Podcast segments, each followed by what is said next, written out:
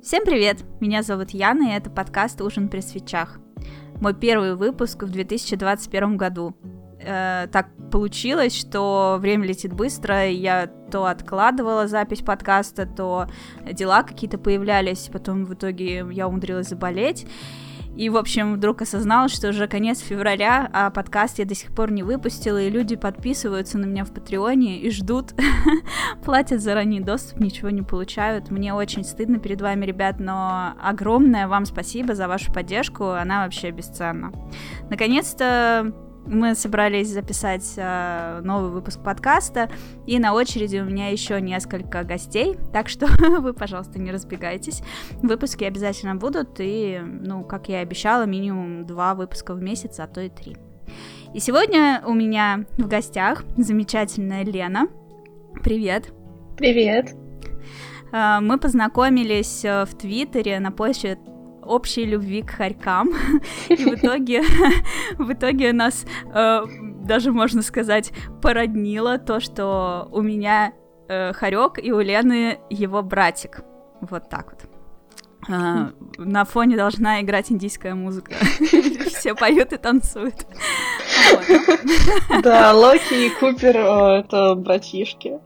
Да, да, да. В общем, если вы слушаете это в Патреоне или читаете, то имейте в виду, что там я э, приложу фотографию. Если вы хотите посмотреть, как эти хоречки выглядят, то это можно будет сделать там. Теперь главное об этом не забыть. Вот, ну, помимо любви к хоречкам и э, любви к Твиттеру, э, нас объединяет еще любовь к видеоиграм и работа в геймдеве, да? Ты же в геймдеве работаешь? Да, конечно. Конечно. Обычное дело, кто ж не работает в геймдеве-то. Вот, и, собственно, давно уже я уговариваю Лену рассказать о том, что э, что такое вообще работа с игровыми интерфейсами, как понять, что хорошо, а что плохо в этом деле, потому что э, я вообще профан, я ничего об этом не понимаю, ну, типа, чисто на интуитивном уровне, удобно, неудобно, а как бы с профессиональной точки зрения я бы не смогла оценить, э, что это однозначно плохой интерфейс или вот это однозначно хороший. Вот, Лена немножечко стеснялась, а, потому что, ну, мало кто из нас может сказать про себя, что эксперт там в какой-то области, да, что-то можно знать хорошо, что-то плохо, поэтому такой дисклеймер, э, все сказанное в этом подкасте это личные мысли, личные ощущения на основе личного опыта и без претензий на какие-то энциклопедические знания, если вы с чем-то не согласны, пожалуйста, ну просто без говна пишите об этом в комментариях. Мы открыты к тому, чтобы это все обсудить. Да, ведь? Конечно. Скажи. Вот. Ну, собственно, не будьте слишком строги. Это скорее развлекательный подкаст и отчасти воодушевляющий и познавательный, а не претендующий на какую-то лекцию или вроде того. Но я надеюсь, что вам будет интересно послушать. Вот, э, Лена, расскажи в двух словах о себе, где ты работаешь, если это можно назвать, и как ты вообще к этому всему пришла?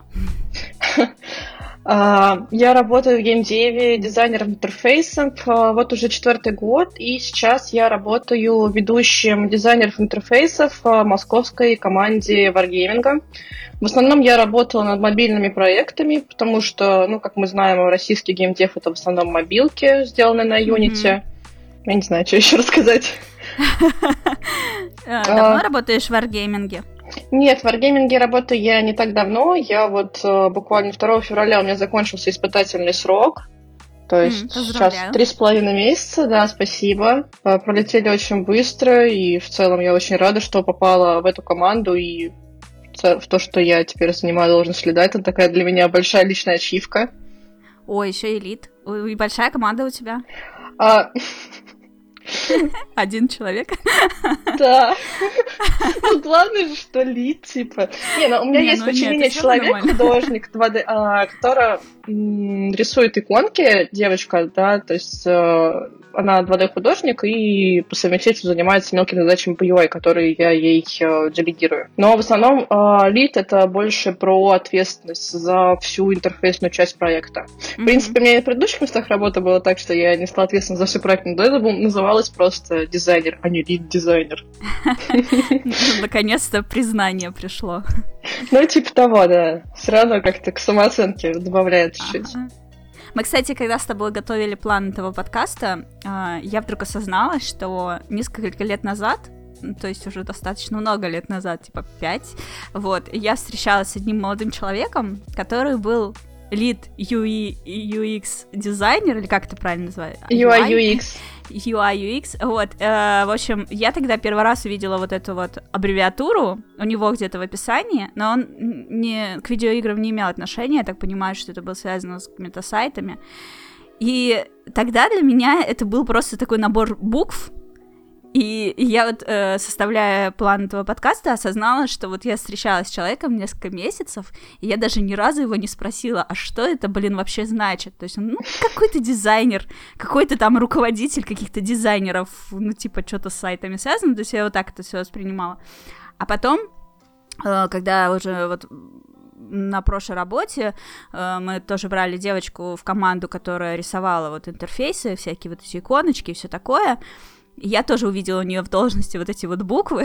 я поняла, наконец-то, что это, в принципе, примерно значит. Поясни, пожалуйста, как это расшифровывается, потому что я теперь примерно понимаю, к чему это относится, но я не смогу сказать вот по-русски. Вот это вот оно. UI — это я сейчас не уверена тоже, что смогу, извини, пожалуйста, перебила, что ага. смогу сказать э, тоже по-русски, поэтому заранее извиняюсь за кривые э, формулировки. А UI UX дизайнер — это человек, который создает пользовательский интерфейс и проектирует э, способ э, взаимодействия человека с игрой, в данном случае с игрой понятие игрового интерфейса входит э, UX, это user experience, это опыт, который получает э, пользователь во время игры.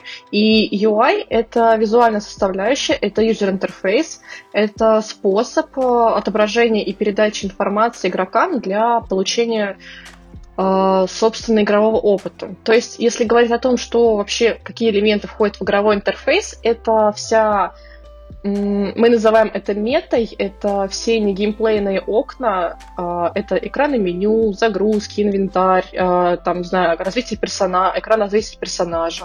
И а, heads-up display, сокращенно HUD, это интерфейс, который отображает непосредственно время геймплея. Это шкалы здоровья, шкалы противников, мини-карты, кнопки обилок, вот что угодно, с чем взаимодействует пользователь во время геймплея.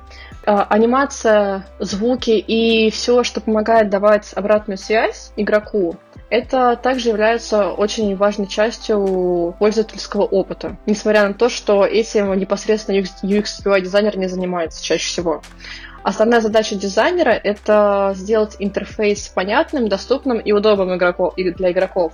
По-хорошему, э, интерфейс, который хорошо справляется со своей задачей, он остается незаметным для игрока, поскольку он выполняет свою задачу и не препятствует игроку для достижения своей цели. Он помогает именно взаимодействовать э, человеку с игрой. Вот, кстати, продуктовые дизайнеры, которые не работают над играми, они не любят э, разделение на UI и UX дизайнер, потому что они считают это разделение, типа, дизайна на UX и UI само по себе бредовым. Типа вот есть какие-то дизайнеры, которые э, просто рисуют красивые кнопочки, там окошки, э, то есть, ну, такой фигней занимаются, а есть вот серьезные UX-дизайнеры, которые проектируют опыт, проводят research, опрашивают пользователей, там, анализируют данные, Тогда как вот э, в реальности э, эти понятия, они неразрывно связаны, и на самом деле у дизайнера всего одна цель — это сделать удобный и понятный продукт. Э, я согласна с этим мнением, но э, все равно считаю, что в российском геймдеве это разделение пока еще актуально, и этому несколько причин на, э, во-первых, в сравнении с дизайном э, других продуктов, визуальная часть UI, она, мне кажется, она гораздо более объемная и требует больше проработки, э, а также игры могут содержать просто огромное количество функционала и механик, поэтому сложно найти специалиста, который бы хорошо разбирался и в первом, и втором. Как правило, даже те люди, которые занимаются на проектах и UX, и UI, они больше хороши в чем-то одном. А во-вторых, э, профессия дизайнера э, в геймдеве, она достаточно новая, и она выросла, то есть на ее месте раньше были просто художники, которые по остаточному принципу рисовали э, какие-то окошки, иконки, интерфейсы, не особо задумываясь о том, насколько это в конечном итоге будет удобно. И до сих пор это разделение, оно остается актуальным во многих компаниях, поэтому часто на должность UI дизайнера ищут именно художника, который будет рисовать графические элементы, а все, что связано с UX, относится к геймдизайну. То есть, э, грубо говоря, вот сейчас можно, наверное, выделить три направления дизайнера интерфейсов. Это UI-артист, который а, рисует э, графические элементы на основе макапов, которые сделал UX-дизайнер или геймдизайнер. А также это UI UX дизайнер, это как раз вот э, универсальный такой сотрудник, который и тесно общается с геймдизайнерами, и проектирует функционал, и сам же его отрисовывает и передает верстку программиста, а в идеале он версает еще сам. Такой вариант, он распространен в маленьких студиях, которые не могут позволить себе большое количество сотрудников. Также есть еще третий э, тип, который дополняет UI-артиста, это UX-дизайнер, человек, который он полностью погружен именно в разработку пользовательского опыта и тесно общается с геймдизайнерами проектирует макапы и, нас, и передает их именно UI-художникам, которые на основе них рисуют уже графические интерфейсы. Часто роль UX-дизайнера в геймдеве выполняет собственный геймдизайнер. А, и, в общем, сейчас так получилось, что в UI UX-дизайне можно в геймдеве выделить три основных направления. Это UI-дизайн или UI, э, UI-арт. Это направление, когда нанимают человека, который будет просто рисовать э, какие-то графические элементы, типа там иконки, кнопки по, на основ... и, э, элементы экрана на основе тех макапов, которые ему дал UX-дизайнер или гейм-дизайнер.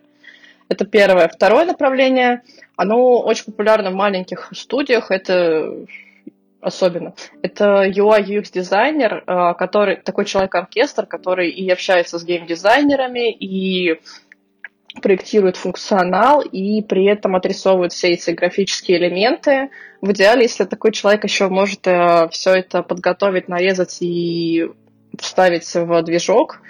Если мы говорим о мобильном разработке, то это в основном Unity.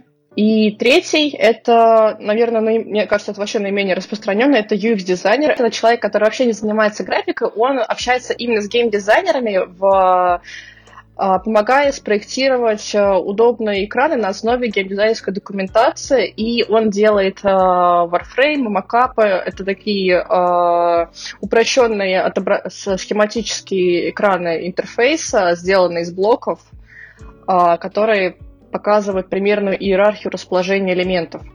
И на основе этих UX, ну, на основе экранов UX-дизайнера, UI-дизайнера, UI-художники рисуют все элементы. Это если говорить о мобильном геймдеве и по моему опыту, как сложилось. Тут вспоминаются эти шутки в Твиттере, которые постят э, с скриншотами о том, что мой РПГ это просто и понятно.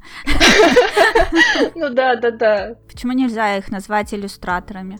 Если они, ну, тех, кто просто рисует иконки, не, не ориентируясь на то, как именно, где они именно будут располагаться потом на экране. Ну, изначально так и было. Раньше рисовали вот все эти графические элементы интерфейса а, по остаточному принципу обычные художники, да, вот когда они не особо задумывались о том, как это будет сочетаться друг с другом, насколько как это будет хорошо выглядеть в самом интерфейсе. То есть, типа, вот э, у нас закончили задачи, и но у нас нарисован интерфейс, давайте нарисуем какие-то кнопочки. Вот я, по крайней мере, насколько я знаю, раньше так и было. И на ну, моем первом проекте... крайность, на мой взгляд. Ну, ну типа, на моем первом проекте... Как оно там будет сочетаться. на моем первом проекте, на самом деле, так и было. Типа, я пришла на какой-то... Ну, вот на первый проект, наверное, чуть попозже об этом расскажу, и, типа, рисование каких-то серьезных вещей, типа персонажей, там, каких-то там штук отдали художнику, а мне, потому что она лучше справлялась, мне сказали, типа, ну, порисуй интерфейсы. Нормас. Я в итоге, когда мне это поручили, я вообще ужасно страдала, потому что я вообще не понимала, что от меня хотят. Я сама не понимала, как на каком основе, ну, вас, вас, что лежит в основе хорошего интерфейса, и я тоже рисовала на обум. И мне никто не мог объяснить, как это, как это делать, потому что моя команда, мне кажется, сама не знала. Типа, геймдизайнеры были, они слишком заняты, чтобы вот как раз делать эти варфреймы, макапы, вот упрощенные наброски интерфейса. Поэтому я беспокоилась только о том, чтобы вот все кнопочки, они были просто хорошо дорисованы. И, естественно, при таком подходе вообще какая-то такая жизнь получилась. Очень некрасивая. Ну, точнее, по отдельности все кнопочки были красивые, там все элементы, но вместе получалась какая-то непонятная мешанина. А, сам интерфейс был странный, неудобный и не похож вообще ни на что. И я тогда, я тогда ужасно расстроилась. И и, наверное, именно в этот момент мне стало интересно разобраться вообще, что как создавать хороший интерфейс, и почему я смотрю на какой-то красивый матч 3, типа от Playrix какой-нибудь Homescapes, и там все здорово, красиво и удобно, а у меня получается какая-то ерунда. И именно в тот момент я начала интересоваться UI-дизайном. Мне тогдашний мой руководитель купил а, книгу «Пользовательский интерфейс» от а, Бюро Горбунова, кстати, вот хорошая книга, я ее советую для начинающих дизайнеров, она мне помогла упорядочить, ну, вообще разобраться, что такое пользовательский интерфейс, и немножко упорядочить те знания, которые я сама самостоятельно нарыла. И с тех пор как-то, наверное, я начала вот идти в сторону UI-дизайна, я начала смотреть, как сделан дизайн в других играх, там, э, перерисовывала планы э, таким делала карты функционала, чтобы смотреть, откуда, из каких экранов э, устроен, как сделаны переходы между экранами, какой функционал есть на каждом окне, как это все э, взаимодействует друг с другом. Стала гораздо больше играть в игры. В целом начала еще работать э, над своим портфолио. У меня вот этот проект уже закончился, и у меня было на руках какой-то ну, такой плохонькое, но все равно портфолио с примерами интерфейса, который я сделала, вот этого ужасного, некрасивого интерфейса. И, но, но я на основе него написала резюме и стала откликаться на HeadHunter. И, кстати, очень активно мне отвечали, потому что, мне кажется, тогда UI-дизайнер был еще меньше, чем сейчас. Э, это и сейчас очень востребованная типа специальность, а тогда, мне кажется, вообще было не очень популярно. И HR, они же не очень разбираются, вот, э, мне кажется, в том, насколько качественно, хорошо сделан интерфейс. Они просто видят в портфолио, что у тебя есть интерфейс, и там предлагают тестовые задания.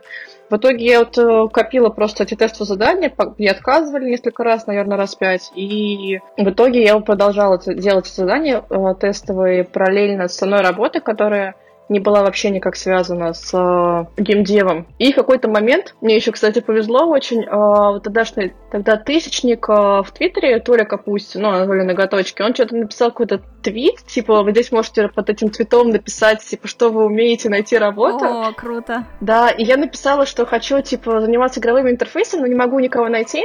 И мне написали ребята из российской э, студии, которые занимались разработкой э, survival horror на Unreal Engine, и мы начали сотрудничать, я рисовала какие-то простенькие штучки для них, там окна, иконочки, и все тоже это клала в портфолио. Где-то, наверное, прошло несколько месяцев э, с того момента, как я ушла с первого проекта и делала тесты, прежде чем меня взяли вот на работу в Crazy Panda. Это была моя первая официальная работа. Вот, ну и дальше как-то все пошло-поехало, и вот я сейчас уже работаю в гейминге лидом, и в целом ни на что не жалуюсь.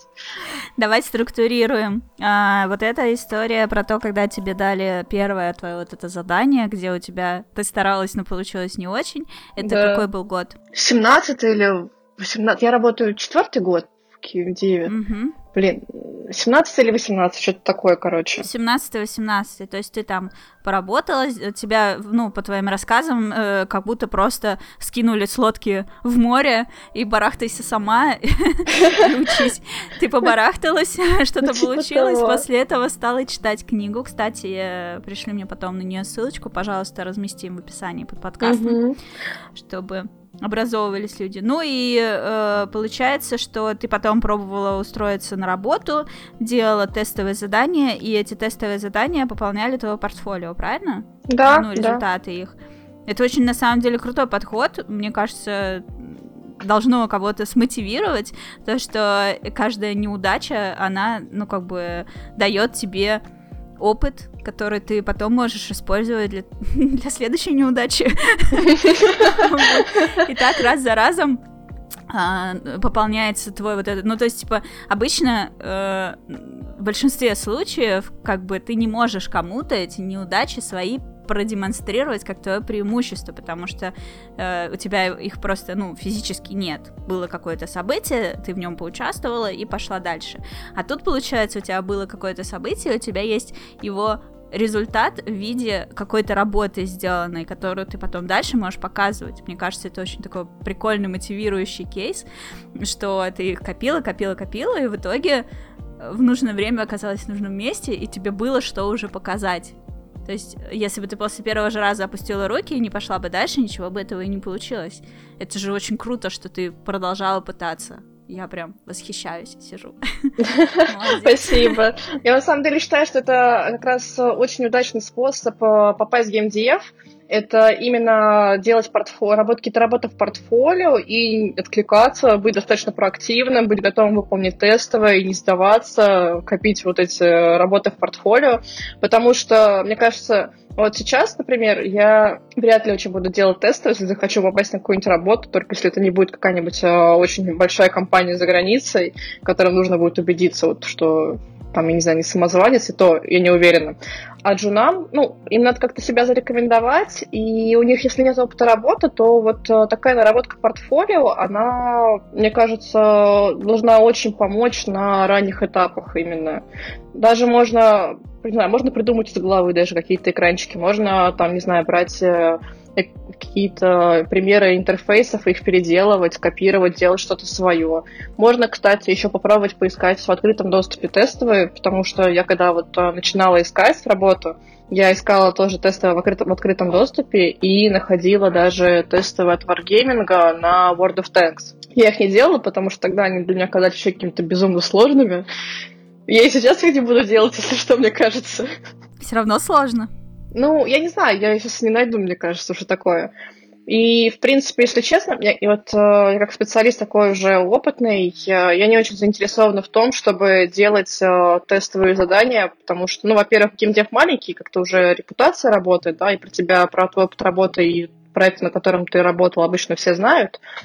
Ну и во-вторых, э, мне кажется, вот у взрослого специалиста, который работает, например, на full time, хочет поменять работу, у него могут быть проблемы с тем, чтобы выделить достаточное количество времени, чтобы сделать тестовое на таком же уровне, как э, ну, так же старательно, как я бы делал, например, Джун, у которого, допустим, нет постоянной работы, и он может там хоть целыми сутками рисовать какой-то экран. Поэтому, мне кажется, и, кстати, все меньше и меньше компаний предлагают какие-то тестовые перед э, тем, как взять на работу. Например, когда я собеседовалась в Wargaming, вот на текущую свою должность, мне даже никто не думал, в принципе, давать мне тестовое. А тестовые обычно такие прям масштабные, то есть они прям кучу времени занимают. Я думала, там как-то даже ничего не думала о дизайнерах интерфейса.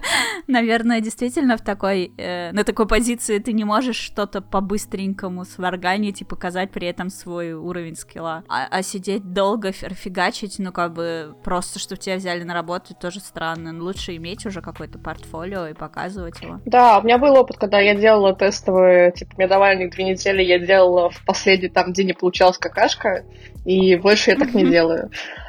Да, тестовые бывают достаточно сложные, то есть они требуют какого-то вдумчивого анализа вот, перед тем, как делать экран. Так как, как правило, вот в качестве тестового задания тебе дают именно геймдизайнерскую документацию, если мы говорим о должности UX UI дизайнера. И там требуется часто, например, когда я делала тестовые, я еще потом писала геймдизайнерам, чтобы узнать, что они там вообще такое в геймдизайнерской, докумен... геймдизайнерской документации написали, потому что было вообще ни хера непонятно. Ну, спроектировать целый экран, это да, это может э, прилично времени занять. Это если мы говорим о тестовом задании, а не о реальной разработке. В реальной разработке, как правило, это разработка какого-то экрана идет в несколько итераций, потому что по ходу там геймдизайнеры могут и документацию поменять, и, в принципе, там поменяться 100, 100 других вещей. А, и как? Вот ты попала на эту э, свою работу э, через Твиттер.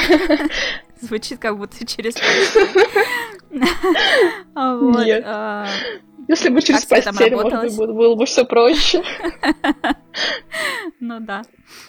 А, это была не основная моя работа, это был фриланс, который я делала параллельно после основной работы, которая, как я повторюсь, не была связана никак с геймдевом. Ну, я мало очень спала в то время, потому что мне очень понравился проект, мне как-то очень льстило, что вот меня от жена взяли на какой-то серьезный проект в Unreal, En- на Unreal Engine. К тому же он потом еще был признан кем-то там вроде э, самым успешным российским э, проектом в 2017 году, и мне это очень льстило. Вот.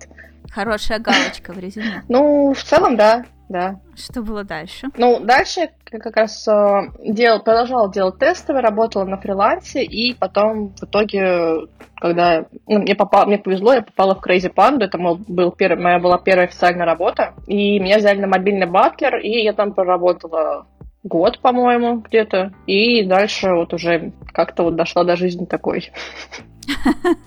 Хороший, судя по всему. Ну, в целом, да, не жалуюсь. Как проходит процесс разработки UI и с кем взаимодействует дизайнер во время работы? А, процесс разработки интерфейса начинается с геймдизайнерской документации, когда геймдизайнеры придумывают какую-то фичу, механику и описывают ее действия, и приходят к этому к дизайнеру интерфейсов – и задача дизайнера интерфейсов на этом этапе продумать, как эта фича будет работать, как э, с ней будет взаимодействовать пользователь, из чего она будет состоять, какие элементы интерфейса. Это может быть, например, даже несколько окон, если фича очень объемная. Тогда нужно еще продумать, как будет осуществляться переход между экранами.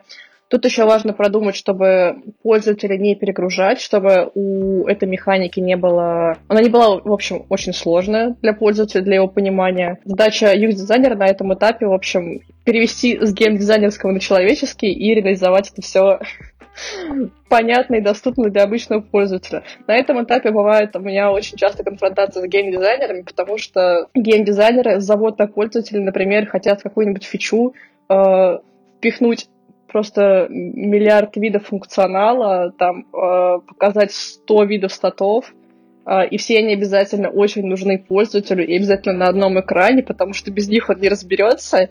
И на этом этапе моя задача объяснить, что пользователь, если увидит этот экран, он, скорее всего, сойдет с ума. Да уж. Да. А... Что-то вспоминаются некоторые приложения такие, в которых тебя не было, и ты никому ничего не объяснила.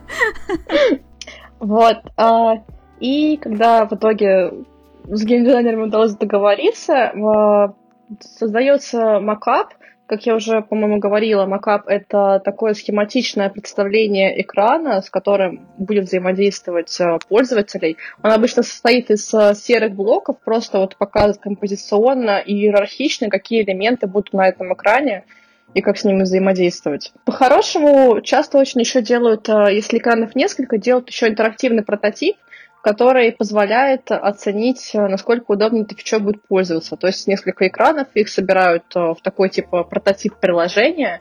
Для этого есть специальные сайты, приложения, и по этому прототипу можно походить, потыкать кнопочки, посмотреть, предположить, удобно ли будет пользователю этим, с этим работать. И дальше, если на этом этапе все утвердили, когда все утвердили, а, уже начинается процесс а, отрисовки элементов. Если проект уже вот раз, развитый, у него уже есть сформировавшийся визуальный стиль, то просто этот э, экран нужно отрисовать э, в стиле интерфейса на основе имеющихся ассетов, возможно, нарисовать какие-то новые. И когда визуально интерфейс, этот экран будет оформлен, задача новые ассеты нарезать для передачи программистам, э, которые будут эти экраны верстать и к этим экранам привязывать уже логику.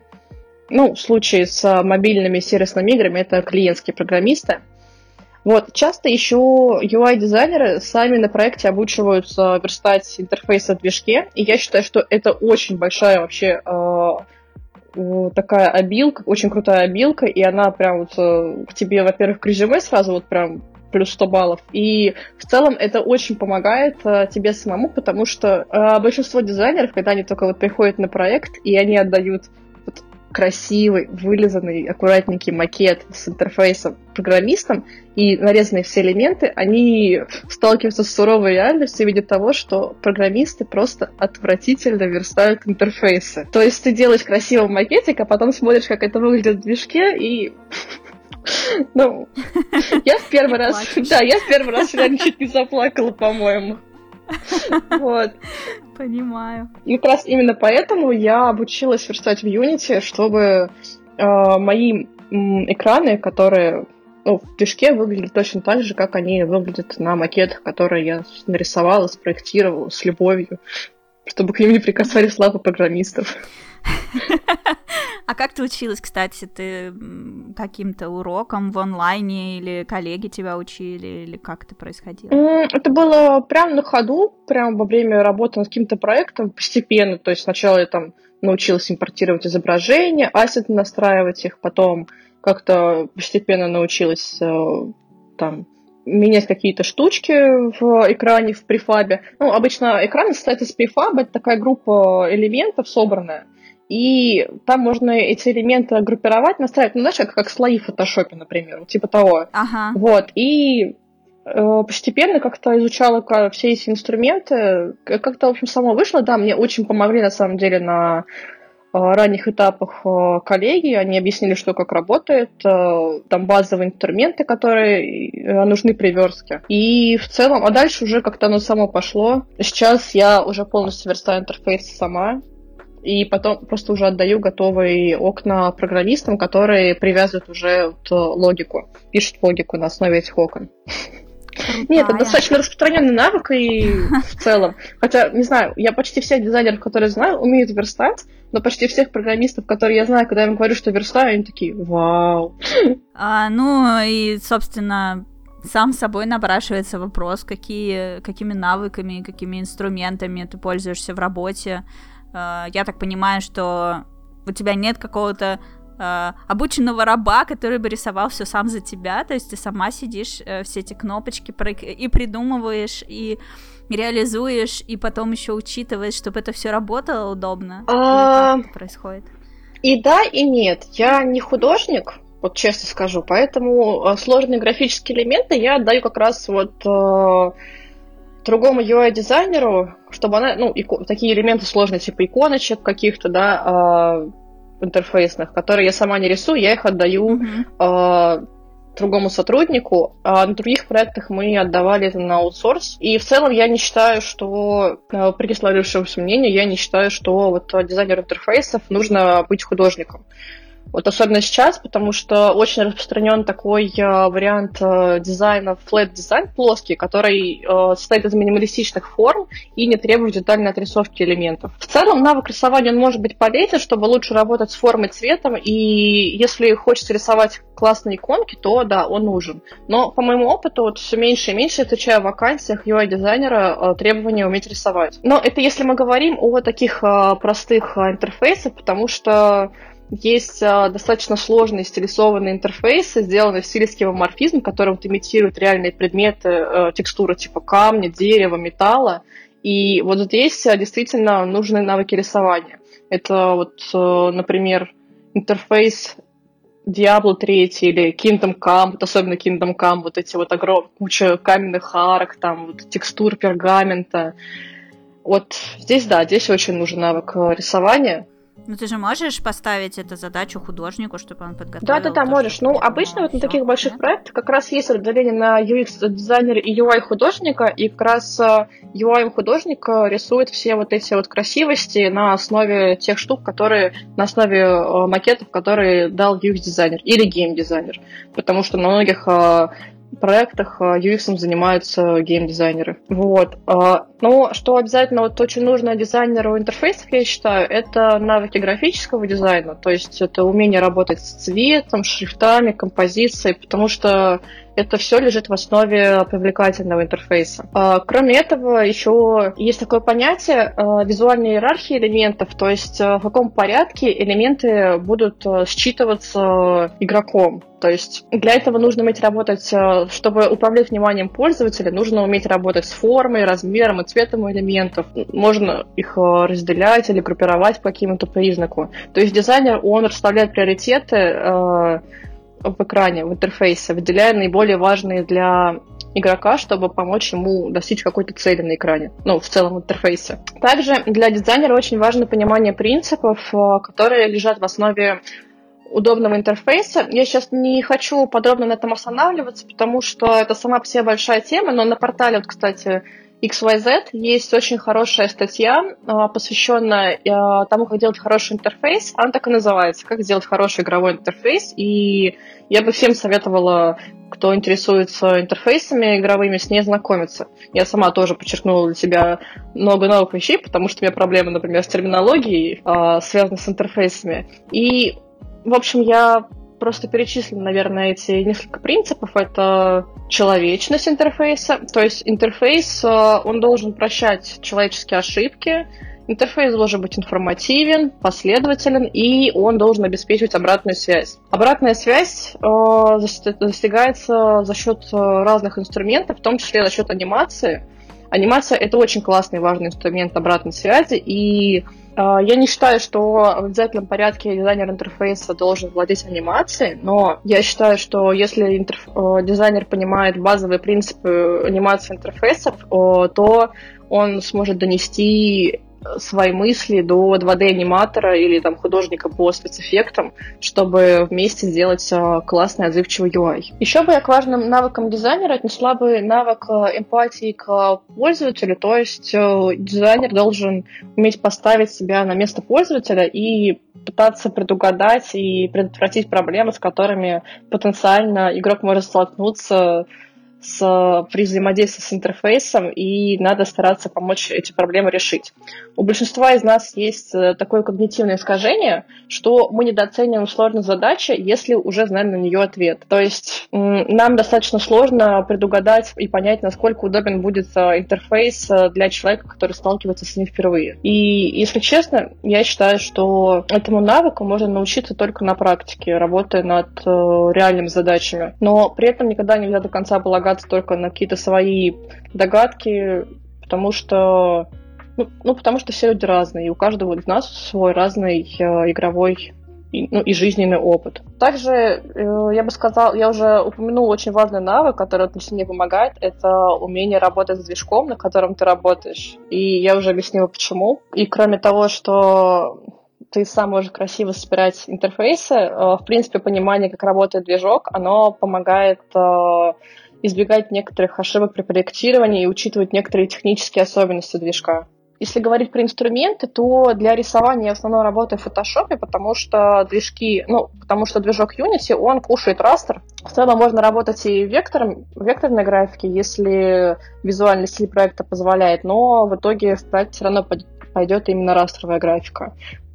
Но прикольно делать свои э, графические ассеты, типа там иконок в векторе, потому что в случае с чего, если, например, вдруг проект будут портироваться на какое-то другое разрешение, то не придется все эти элементы перерисовывать с нуля. Но это не для каждого стиля подходит, потому что если иконки там какие-то сложные, такие требуют живописного э, ну, стиля, то вектор, к сожалению, в этом случае не подойдет. Макапы, которые я уже упоминала, я делаю в основном в фигме. Это такое удобное предложение, которое популярно среди дизайнеров интерфейса, не только в геймдеве.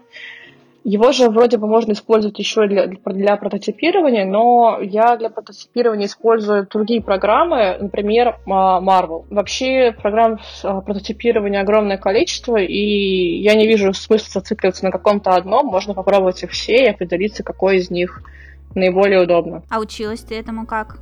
Тоже все сама? Да, в бою? Да, все сама. Но в Photoshop я вообще что-то начала лет 12, по-моему, работать, и как-то так сложилось, что уже много лет работаю, и мне удобно. Ну да, с фотошопом понятно.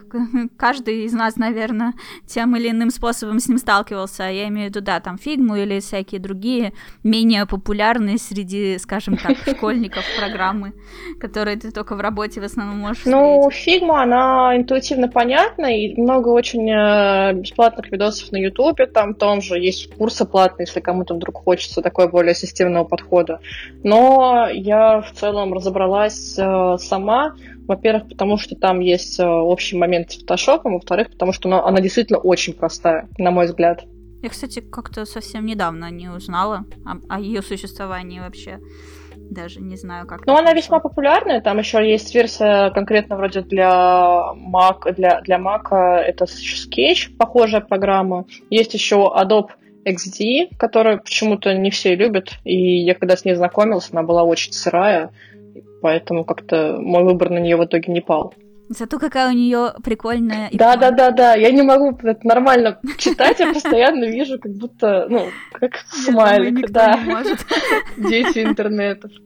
Учитывая все то э, количество кнопок, иконок и э, их расположение и того, ну то есть это же такая вообще масса информации, которую тебе нужно разработать, придумать, затести- протестировать, все учесть, э, как можно во всем вот этом вот изобилии понять, э, ты делаешь хороший дизайн или плохой? Как это вообще возможно? Ну, зная принципы проектирования дизайна и руководствуясь ими, а также следуя некоторым определенным паттернам, которые приняты в, разработке интерфейсов, можно принципе, избежать части ошибок, но ты не сможешь избежать, в принципе, э, каких-то ошибок э, или проблем с UX, потому что, как я повторюсь, у каждого из нас свой опыт и свои когнитивные искажения. Ну и, как правило, еще по моему опыту, если очень долго сидишь на проектировании какой-то одной фичи, глаз уже замыливается и становится очень сложно оценить удобство того, что ты делаешь. Поэтому очень важно, если команда маленькая, очень важно проводить тесты внутри команды.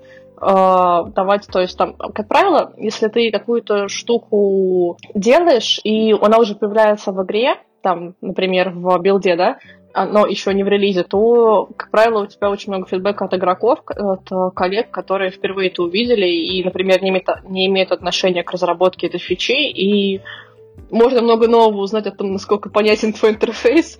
В этот момент главное не очень громко плакать. Вот. Ну и на самом деле очень... Приходить на работу в темных очках. Ну, типа того.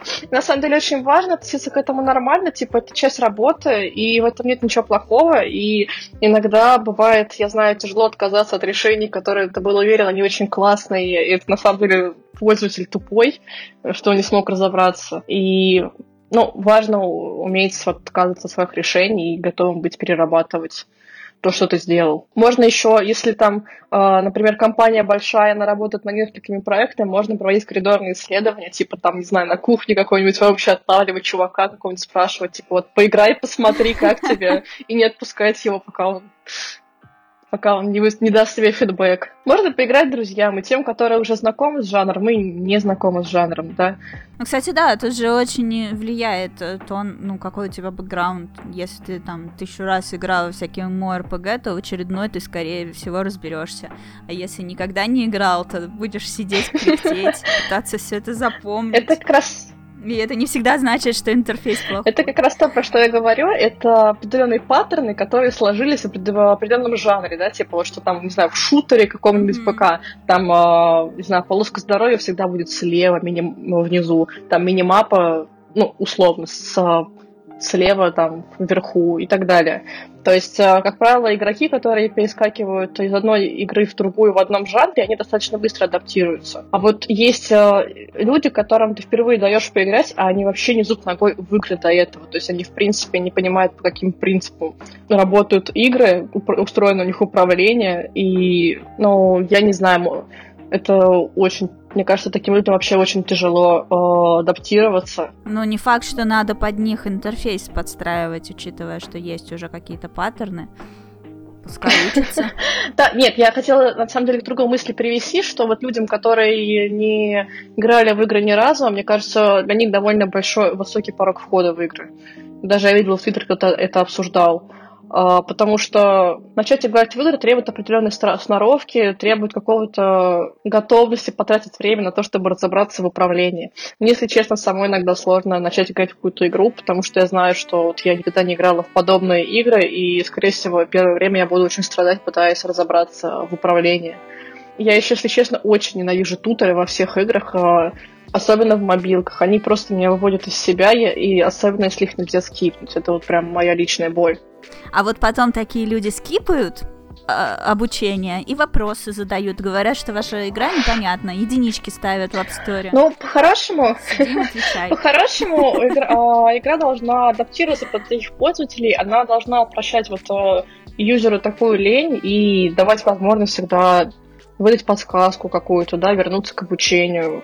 Там, если игрок долго не заходил в игру, напомнить ему, что он тут вообще делал. Это по-хорошему, но не все, э, на самом деле, игры заморачиваются с этим.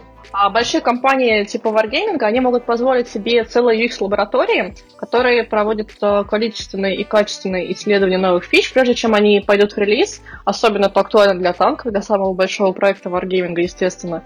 Но, насколько, насколько я знаю, вот, э, студии разработки типа наши небольших, они могут тоже оставлять заявки на то, чтобы какую-то фичу протестировать. Ну, не суть. И вот это вот тестирование, оно э, очень влияет на, результ... на то, что в итоге пойдет в релиз, и сильно улучшают, конечно, качество э, пользовательского опыта. Я просто еще имею как сотрудник Wargaming доступ к внутренним исследованиям про ну, этих фич, да, к некоторым из них, и читаю про, э, про результаты исследований, и, конечно, иногда там какие-то вообще неожиданные вещи всплывают про поведение пользователей, про то, насколько такие, казалось бы, с нашей точки зрения UX очевидные вещи настолько неочевидны для пользователей. И очень круто, что вот э, большие продукты могут это проверить. Было бы здорово, если бы у маленьких э, продуктов был тоже такой доступ, потому что все-таки, когда ты тестируешь внутри команды, ты тоже подвержен каким-то когнитивным искажениям, да, что ты работаешь над этим проектом и знаешь о нем больше. Но все равно я считаю, что надо иметь возможность э, как-то хотя бы как-нибудь протестировать проект, типа хоть как-нибудь лучше, чем вообще никак не тестировать. До того, как он попадет э, в общий доступ, да? Да, да. Ну, потому что потом ты выпускаешь релиз фичу и узнаешь, что пользователи вообще половину там, не знаю, функционала не могут найти, не понимают, что происходит. И это, как правило, для мобильных игр это может быть критично, потому что это сказывается на каких-то там метриках. Ну что, мы подходим к бомбическому пункту, да. Про киберпанк? Да. Ой-ой-ой. А, очень много его обсуждали в интернете, причем я была тем человеком, который, честно говоря, его не ждал.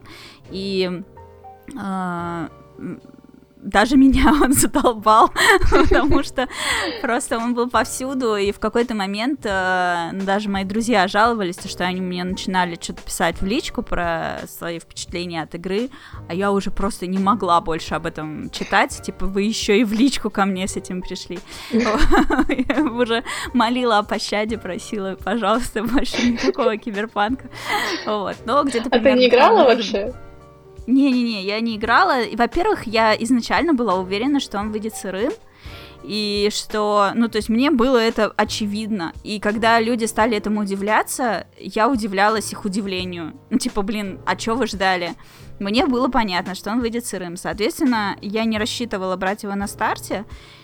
И у меня что-то столько игр накопилось, мне вообще не хотелось на них забивать и кидаться во что-то новое. У меня уже очень давно, уже года два такое вот состояние.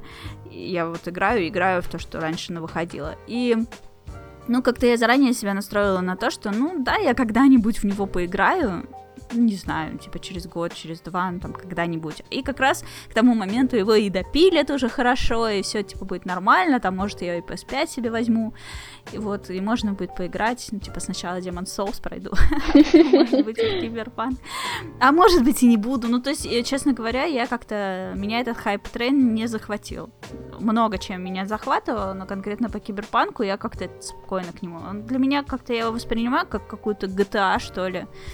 А я в четвертую наигралась, и больше GTA меня не интересует.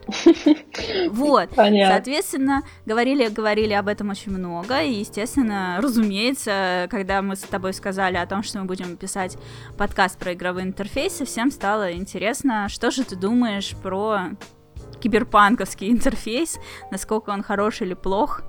Расскажи свои впечатления.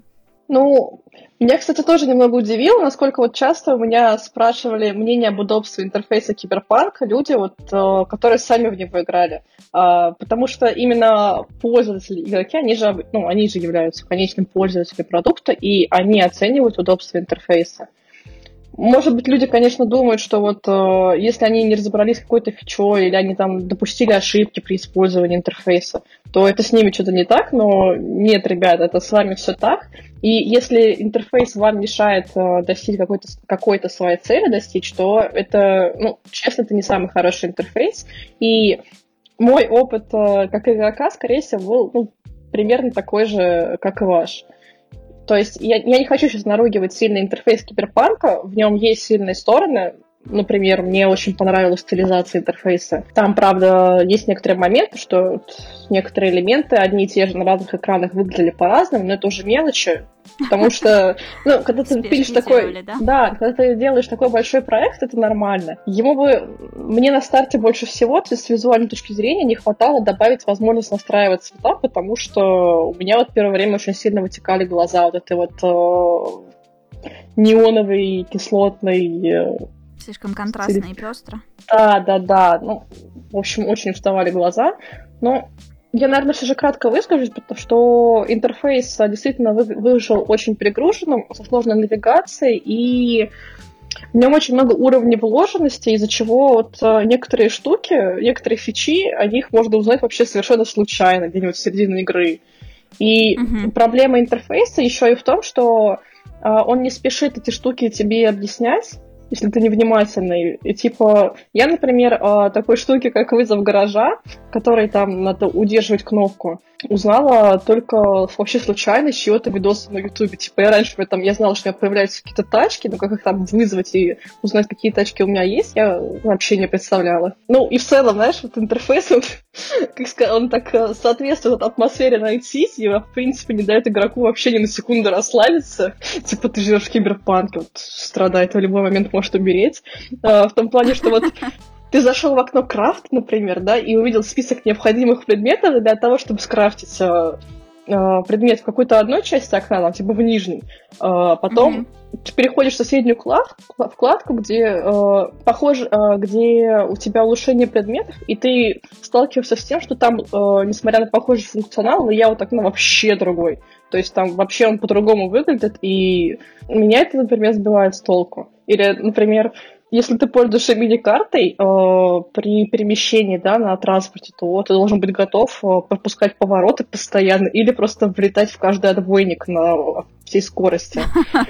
Это очень, кстати, очень, очень ругали вот этот момент с мини-картой связан. Это действительно огромная проблема. Э, то, что карта очень маленькая, и очень э, поздно игрок замечал момент, когда надо поворачивать, если он шел по какому-то квесту, и это приводило к таким там типа столкновениям, к опусканию поворотов, к... ну, в общем, не очень хороший experience был. Меня еще очень э, расстраивало и бесило вот э, момент, когда мне нужно было сравнивать предметы в инвентаре, поле экипи... Там, знаешь, есть такой э, в интерфейсе, то есть когда смотришь какой-то предмет, например, оружие, да, ты видишь описание самого предмета, и рядом э, поле экипированного предмета, то есть ты можешь сравнить типа по характеристикам их, а, вот, и там в зависимости от того, какой ты элемент наводишь, короче, эти поля менялись местами, и тебе постоянно приходилось смотреть, типа, сравнивать, где какой элемент ты сейчас просматриваешь. Читаешь описание, типа, это экипированный предмет или это предмет, который типа ты сейчас выбрал. И это, это вообще просто непредсказуемое поведение такое.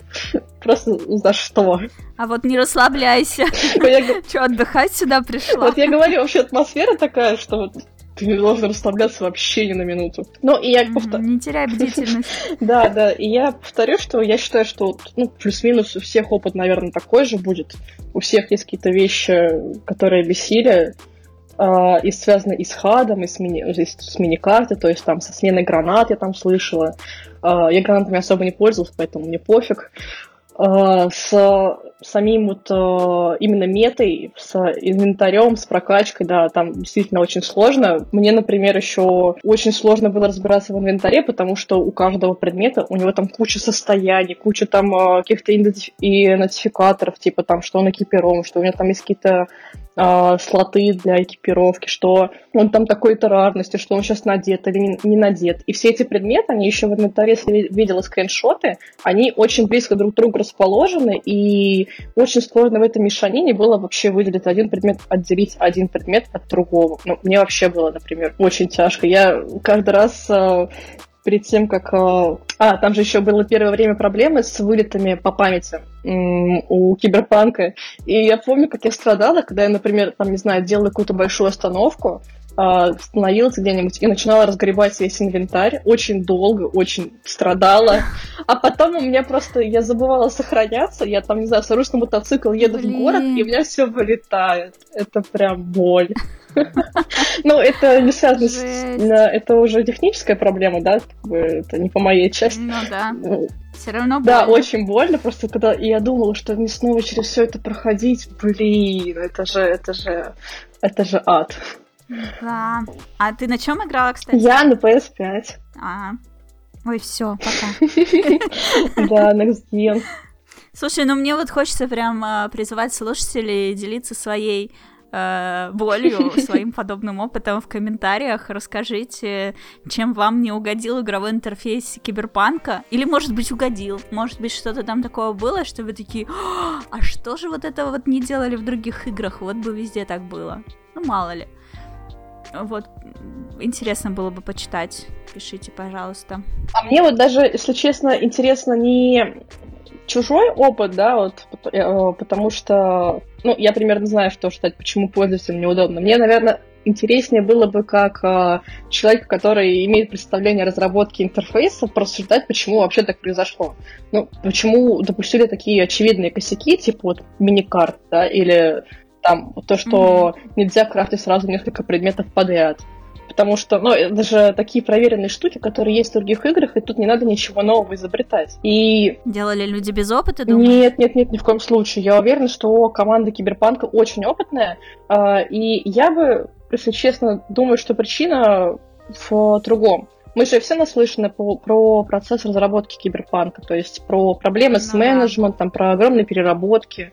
И я вот уверена, что это во многом сказалось именно на процессе разработки интерфейса, когда я просто сама с таким сталкивалась, когда у тебя ты делаешь какую-то фичу, ты ее не успеваешь проверить, ты, и тебе там, не знаю, приходит геймдизайнер и говорит, что вот мы там еще нужно срочно, мы там решили, что нужно добавить еще одну фичу, она важнее, ты предыдущую фичу бросаешь, ты ее не доделаешь, ты ее не имеешь возможности оттестировать, идешь делать вторую фичу, а она еще фигово, на нее нет места в интерфейсе, приходится интерфейс быстро на скорую руку перелопачивать, потому что релиз скоро, впихивать невпихуемо, непонятно куда, ну, главное, чтобы оно просто было.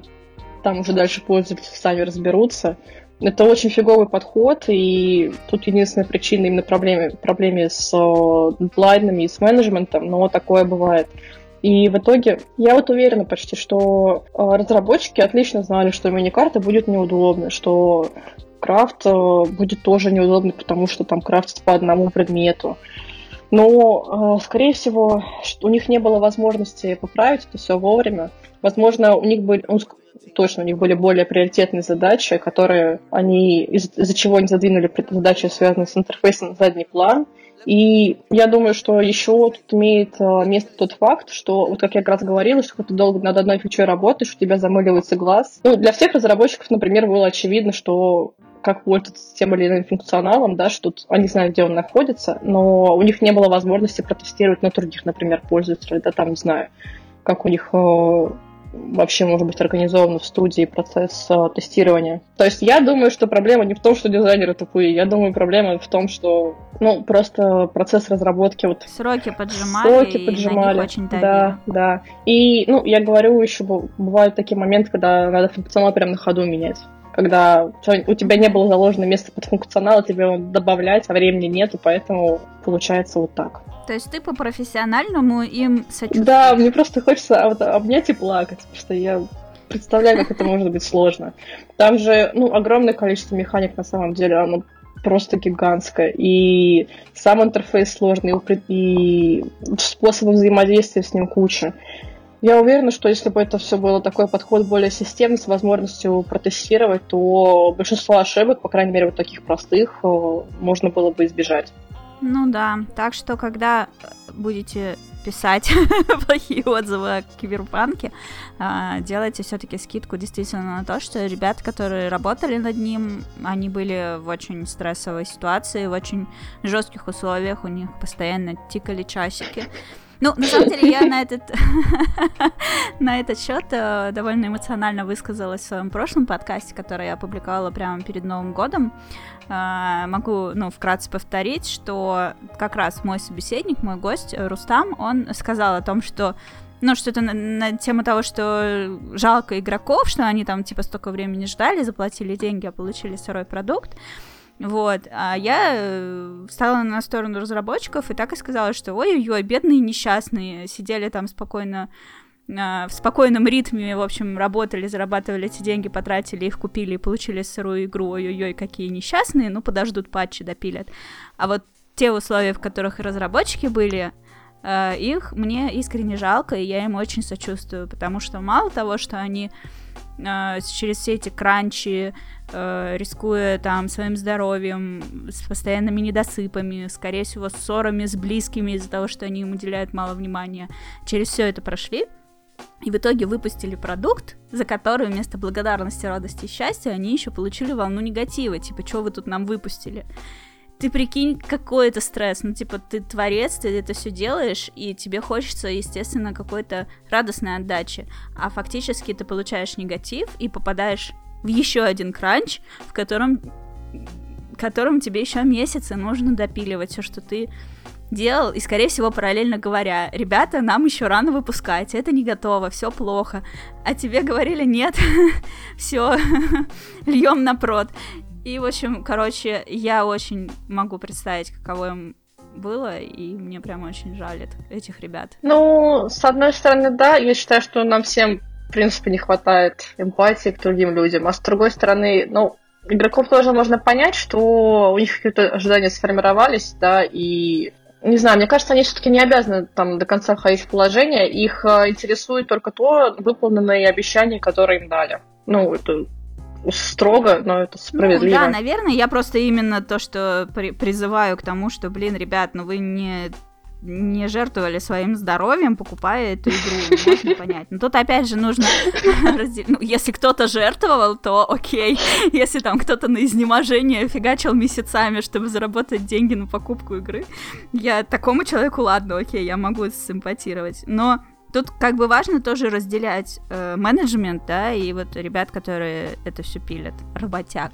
Я прям на фразе, что жертвовал там здоровье жизни, представила, как человек там за лишние 100 рублей, которых ему не хватает на киберпанк, он дерется с бомжами, там, не знаю, где-нибудь на Казанском вокзале, потом бежит такой весь побитый, короче, в ближайшем видео, чтобы ну, купить. знаешь мир не ограничивается Москвой. А, да, точно. А, я забыла, там замкадывать что-то есть. Там точно все с бомжами дерутся. Извините, пожалуйста, я сама замкать, если что. Да-да-да, все мы оттуда выползли. И теперь для нас это всего лишь там несколько тысяч рублей, а у кого-то это половина зарплаты, между прочим. Я отлично как понимаю. в Масяне было, ой, 100 долларов упало, да и хер с ними. Ну не, ну я не так давно тоже была тем человеком, который не понимал, типа, как можно там, типа, спускать такие деньги на игры, и мне каждый раз, когда такие траты предстояли, типа там 4-5 тысяч, это же у меня была трагедия целая, так что... Но с другой стороны, я не понимаю, зачем в таком материальном состоянии покупать игры, покупать игры, но это, в принципе, уже, мне кажется, от, отошли от темы. Качать с торрентов. Ну, кстати, да, а тем более откуда у человека зарплата, там, не знаю, 10 тысяч рублей на деньги на PlayStation, с другой стороны. Ну, вот я и говорю, через боль, слезы и превозмогание копишь, покупаешь, да. а там еще все работает через жопу в глаз, ну как? Ну, блин. Да, возвращаемся к позитивным нотам. И тут я читаю. Нет, подожди, это мы обсудили. Тогда у нас вопросики от подписчиков, а, которые они задали недавно и не недавно. Ждали долго, когда же мы уже наконец-то снизойдем и запишем этот выпуск. Да, да. Я, к сожалению, все... Что там за вопросы? Я выделила для себя несколько вопросиков, которые мне было бы интересно обсудить, но вот э, из них не сформировалась, наверное, такая целая тема вот, в рамках подкаста. И есть вообще, в принципе, все вопросы классные, просто некоторые такие прям узкоспециализированные, которые вот уже не для людей, которые не в теме, да, а которые уже, наверное, вопросы от людей из индустрии. Поэтому я выделил такие более общие вопросы, парочку, и хочу на них ответить. Первый это почему в одном жанре не может быть универсальный или одинаковый интерфейс, и чем диктуется это желание, сделать не так, или UI слишком важный элемент иммерсии, и его надо менять под игру. UI, а, конечно же, является частью визуального стиля игры, и он может в той или иной мере дополнять его или ну, и способствовать погружению. Но вообще а, в шутерах, например, которые сейчас в основном делаются в стиле flat design, и стилизация не очень важна, можно очень много увидеть примеров похожих интерфейсов а, в стиле flat, которые не сильно друг от друга отличаются. И при этом я уже упоминала, что у игр в общем жанре у них, э, как правило, есть какие-то определенные паттерны, и общий layout интерфейса у таких игр, он может быть похож. Потому что ну, игроки привыкли к такому именно паттерну, и глупо было бы их заставлять переучиваться на что-то иное, без, а, без уважительной на то причины, наверное. А второй вопросик — это про доступность. Это вообще что как с доступностью и почему в играх так редко встречается настройка расположения элементов интерфейса. Я считаю, что дело в том, что часть проектов, они не могут позволить себе тратить ресурсы на разработку таких вещей, потому что вот подстраивание элементов интерфейса под себя, типа увеличение размера, оно требует дополнительных ресурсов, ну, дополнительной работы, которые нужно учитывать при проектировании интерфейса. Плюс это, я не знаю, насколько это сложно технически со стороны кода. Ну, и часть проектов, к сожалению, я считаю, что они просто не считают важным позволять игроку настраивать управление под себя, потому что вот этот вот тренд на инклюзивность дизайна, он появился не так давно, и это грустно, но сейчас, э, мне кажется, постепенно все больше разработчиков прислушиваются к игрокам и добавляют какие-то возможности кастомизации интерфейса. Вот, например, э, из последнего в того, что я могу вспомнить, в, в The Outer Worlds можно настраивать размер шрифта, чем я пользуюсь, потому что я слепошарая вообще. А в Call of Duty, в Cold War, можно, там э, есть такой, такая функция на настройки интерфейса, цвет, основных цветов интерфейса для одного из нескольких типов э, дальтонизма. Я, честно, затрудняюсь назвать, но там прям можно просто видеть, как меняется цветовая палитра всех этих основных геймплейных элементов, которые, например, в Хадинах, находится, да, чтобы каждый человек с такой вот э, особенностью зрения, он мог э, комфортно играть. Или, например, еще в Assassin's Creed э, Valhalla, там я видела опцию такую, что можно отображать источники звука в самом хаде текстом. То есть это, так понимаю, ну, для тех, у кого проблемы а, со слухом. Нифига. Да, я, я такое увидела, причем впервые, и я была приятно удивлена. Угу. Ну и последний вопросик, который затрону, это как войти в профессию. А, я бы посоветовала начать осваивать азы графического дизайна и интересоваться принципами проектирования интерфейса. Об этом написано много книг. А, я, наверное, поделюсь они ими, ссылками на них или названиями по подкастам. И если еще интересно заниматься именно артовой составляющей интерфейса, то стоит прокачивать навыки 2D-рисунка. Они нужны на таком продвинутом уровне, как, например, для художника там окружение или художника персонажей, но тем не менее они нужны, если, хотите, если вы хотите рисовать там красочные иконки, какие-то классные живописные элементы интерфейса. И в целом а, базовые навыки рисования, они помогают а, в формировании вот этого художественного видения лучше помогает лучше сочетать цвета, формы, работать с ними, компози... опять же, композиция. Вот. И когда вот уже эти навыки прокачаются, хотя бы на каком-то базовом уровне, можно начать копировать э, чьи-то работы, а, чьи-то интерфейс удачные. Можно взять а, там, существующие интерфейсы из других игр, просто чтобы наработать портфолио какое-то, да. И можно искать, кстати, тестовые задания, на самом деле, в открытом доступе, а, и пробовать на основе них что-то сделать. Просто главная задача, чтобы было какое-то портфолио, чтобы с ним можно уже было откликаться хотя бы на вакансии джуна. Кстати, даже если нет вакансии джуна, например, в компании, в которой вам интересно работать, я советую все равно писать в компании, спрашивать, можно ли пойти. А, если вы меняете профессию, ну, скорее всего, там, и переходите в другую область, то, возможно, да, первое время там придется работать за копейки или вообще бесплатно. Ну, я, я не знаю, что не видела, не встречала, чтобы брали джуна там или стажера в геймдев не за деньги, но, тем не менее, надо быть готов, готовым к этому, я считаю.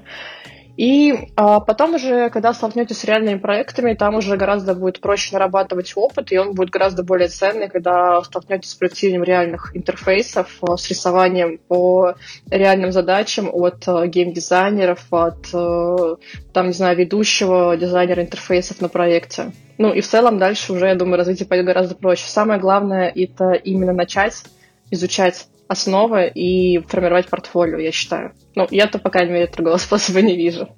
Хорошо, книги круто. А что думаешь об онлайн-курсах, которых сейчас в интернете?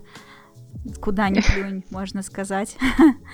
Я хорошо отношусь к обучающим курсам, потому что я, например, сама очень неохотно берусь за обучение чего-то нового самостоятельно. Я ленивая, я начинаю откладывать, я не люблю тратить время на систематизирование материалов, поэтому я вот э, готова платить деньги за людей, ну, за работу людей, которые это сделали уже за меня в формате курсов. И с домашками, и обратной связью. Тем более сейчас э, направление UI UX дизайна, оно очень популярное, и очень много курсов. Тут, с одной стороны, очень легко попасть на какой-нибудь э, такой э, очень базовый фиговый курс, который которым больше воды, чем информации. Но с другой стороны, можно действительно большой выбор среди хороших курсов, потому что специальность популярна и популярность все растет. Но я не встречала курсов э, в российском, по крайней мере, в российском э, сегменте, которые посвящены были бы дизайну именно игровых интерфейсов. Я знаю, что людей, которые делают курсы на английском, э, чувак, по-моему, лид-дизайнер из Ubisoft такой сделал курс по UX-дизайну именно для геймдева, но он полностью на английском. Вот, в принципе, можно написать мне, могу даже ресурс найти там э, скинуть ссылку на него. Но я не знаю, в каком то состоянии, как там проходит обучение, честно, не интересовалась. Если мы говорим о курсах для начинающих, вот мне еще кажется важно э, правильно сформировать ожидания от, от этих курсов. То есть курсы, мне кажется, они должны, они нужны для того, чтобы дать тебе хорошую базу, на основе которой э, ты уже будешь э, дальше развиваться. То есть ты сможешь уберечь себя от многих ошибок, у тебя будет более структурированные знания, и проще будет э, развиваться как спец, но, но честно, я вот не верю в то, что какой-нибудь курс с нуля типа за три месяца учебы онлайн может обучить тебя до middle специалистов. И я просто встречала такие курсы, которые вот такие обещания дают, и я бы к ним относилась бы очень с осторожностью. Это вообще не только про дизайн, это про любую сферу. Мне тоже кажется, что все вот эти вот типа английские за три недели, это сразу же, ну, условно, да, да, да. я утрирую, это все очень действительно странно, потому что, ну, никакие знания таким экспресс-способом не получаются, если мы говорим о чем-то глобальном, а не о какой-то одной конкретной теме, вырванной из общего, из общей канвы. Ну да, да, это, мне кажется, просто способ зарабатывания на людях, которые вот, э, ну, блин, лох не мамонт, честно. Да, пользуясь случаем, э, размещу в описании под этим подкастом свою рефералку на курсы Skillbox. Я только хотела камень в огород Skillbox кинуть, а ты... Не, ну, э, я понимаю, что тут мнения могут разделиться, но лично я э, и все те, кому, кто по моей рекомендации пришел в Skillbox, ну, то есть, типа, это не программисты и э, не разработчики игровых интерфейсов. Они все довольны, и я довольна тоже, но у меня там, типа, Photoshop, который, мне кажется, сложно, плохо э, ему научить, и там скетчинг, ну, вот такое все, в общем, я очень довольна. И у меня знакомая пошла, кстати, в Skillbox э, на курс UI, UX дизайна, но я так понимаю, что там не про игры совсем. И она тоже довольна, говорит, так круто все объясняет, прям вообще супер. Блин, просто у меня вообще другой опыт. Он дорогой, как крыло Боинга. У меня просто вообще другой опыт с скиллбоксом. Я, когда вот только начинала свою карьеру, тоже что-то потратила, конечно, оторвала от сердца, не помню, сколько денег, 30 тысяч рублей, по-моему, а, на какой-то курс по разработке мобильных приложений. И, если честно, я была прям очень расстроена качеством подачи материала и качеством проверки домашки. И я так этот курс не допрошла в итоге. Я решила, пофиг, я лучше сама как-нибудь, типа, мне проще разобраться, чем вот это вот постоянно mm. выпрашивать нормальный фидбэк у преподавателей, да. Я не знаю, может быть, сейчас... Там же можно препода поменять. Они очень лояльны в этом плане. Я, на самом деле, впечатлена именно вот отзывчивостью э, техподдержки. Там был такой у меня случай, когда вот я начала проходить курс по скетчингу, и его э, ведет как бы девушка, которая преподает его в одной программе, но также ты можешь проходить ее в другой программе, да, там типа Procreate и там Sketchbook. Mm. И, в общем, а, она все объясняет про Create, и она скетчбук никогда в жизни не открывала, она вообще не знает, что там как. И э, я ей задаю там вопросы, и она мне на них ответить не может. Она говорит, есть другой преподаватель, и я сейчас попробую договориться, чтобы его добавили в телеграм-чат. И вот что-то там неделя прошла, другая неделя прошла, она там что-то как-то, она говорит, ну что-то мне вот не отвечают. И я сама написала в техподдержку, и этот вопрос решился что-то типа за 5 или за 7 часов.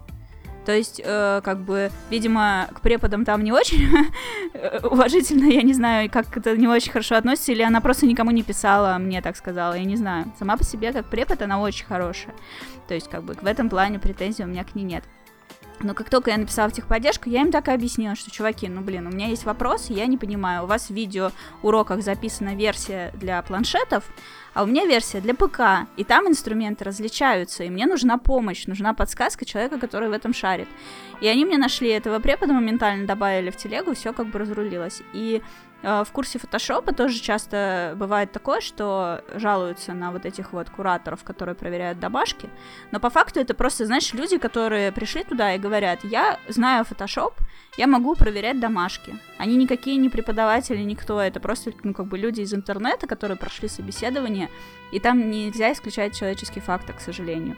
Но как только ты говоришь, знаете что, мне этот э, куратор не нравится, он все время принимает все мои домашки, или мы с ним не сходимся во мнениях, что правильно, что хорошо, что плохо, мгновенно тебе находит другого куратора, и никто на тебя там не, не в обиде за это. Типа, ну, не сошлись и не сошлись. А его, может, либо кому-то другому направляют, либо какую-то воспитательную беседу с ним проводят. Может, Или в печь его. Не знаю. Ну да, ну как бы это уже совсем не твоя главная боль. То есть менять куратора там вообще не стыдно. Они постоянно к этому призывают, что, чуваки, если вам некомфортно, давайте мы вам поможем. Вот, и конкретно с этим курсом, ну, мне очень понравилось, что есть вот этот телеграм-чат, в любое время там дня и ночи я прихожу туда с любым тупым вопросом, и никто не тычет в меня пальцем, типа фу-фу-фу, что за херню она спрашивает. Вот, ну то есть это не стыдно. Ну да, и когда я просто представила, вот если бы я посмотрела там ролик в Ютубе и написала бы в комментариях, мне бы моментально на пальцах разложили, что я дебил. Ну, ну вот, да, а там да. как-то вот психологически комфортная обстановка. И я сижу в трех чатах, э, два курса я прохожу, один мне дали в подарок, он у меня просто как бы есть по коммерческой иллюстрации. Дорогущий курс, мне достался в подарок, он там 47 тысяч mm-hmm. стоит. Вот, ну типа я его взяла, чтобы в иллюстраторе разобраться когда-нибудь, когда я буду готова, потому что я иллюстратор вообще не знаю. Я его терпеть И вот я не сижу могу. в этих трех... Ну, да, там, ну, он своеобразный. И, в общем, э, вот в этих трех чатах я сижу, просто читаю по скетчингу, по фотошопу и по иллюстрации. И, блин, какая там душа, вот честно. Прям вот реально на основе этого уже хочется их советовать. Возвращайся, пройди тот курс. Ну, прикольно, потому что когда я вот начинала, ну, покупала его, что-то, по-моему, там вообще не такой функционал был. Может быть, э, наверное, ну, наверное, все уже изменилось за вот эти годы. И, возможно, дело в этом. Другое дело, что у меня уже необходимость в этом курсе, ну, наверное, пропала. Ну да. Вот. Жалко, нельзя продать. Да. Ну, с другой стороны, мне на самом деле еще Skillbox нравился еще тем, что у него довольно агрессивная политика, но это уже каждому свое, мне кажется. Продают как умеют. Да, да, да, да. Ну что она типа из каждого утюга, и что вот как раз они Есть давали, такое, как да. раз вот они могут давать такие типа обещания, что вот мы тебя научим всему за год, там еще работу найдем, тебе там, не знаю, в жопу поцелуем. В таком стиле.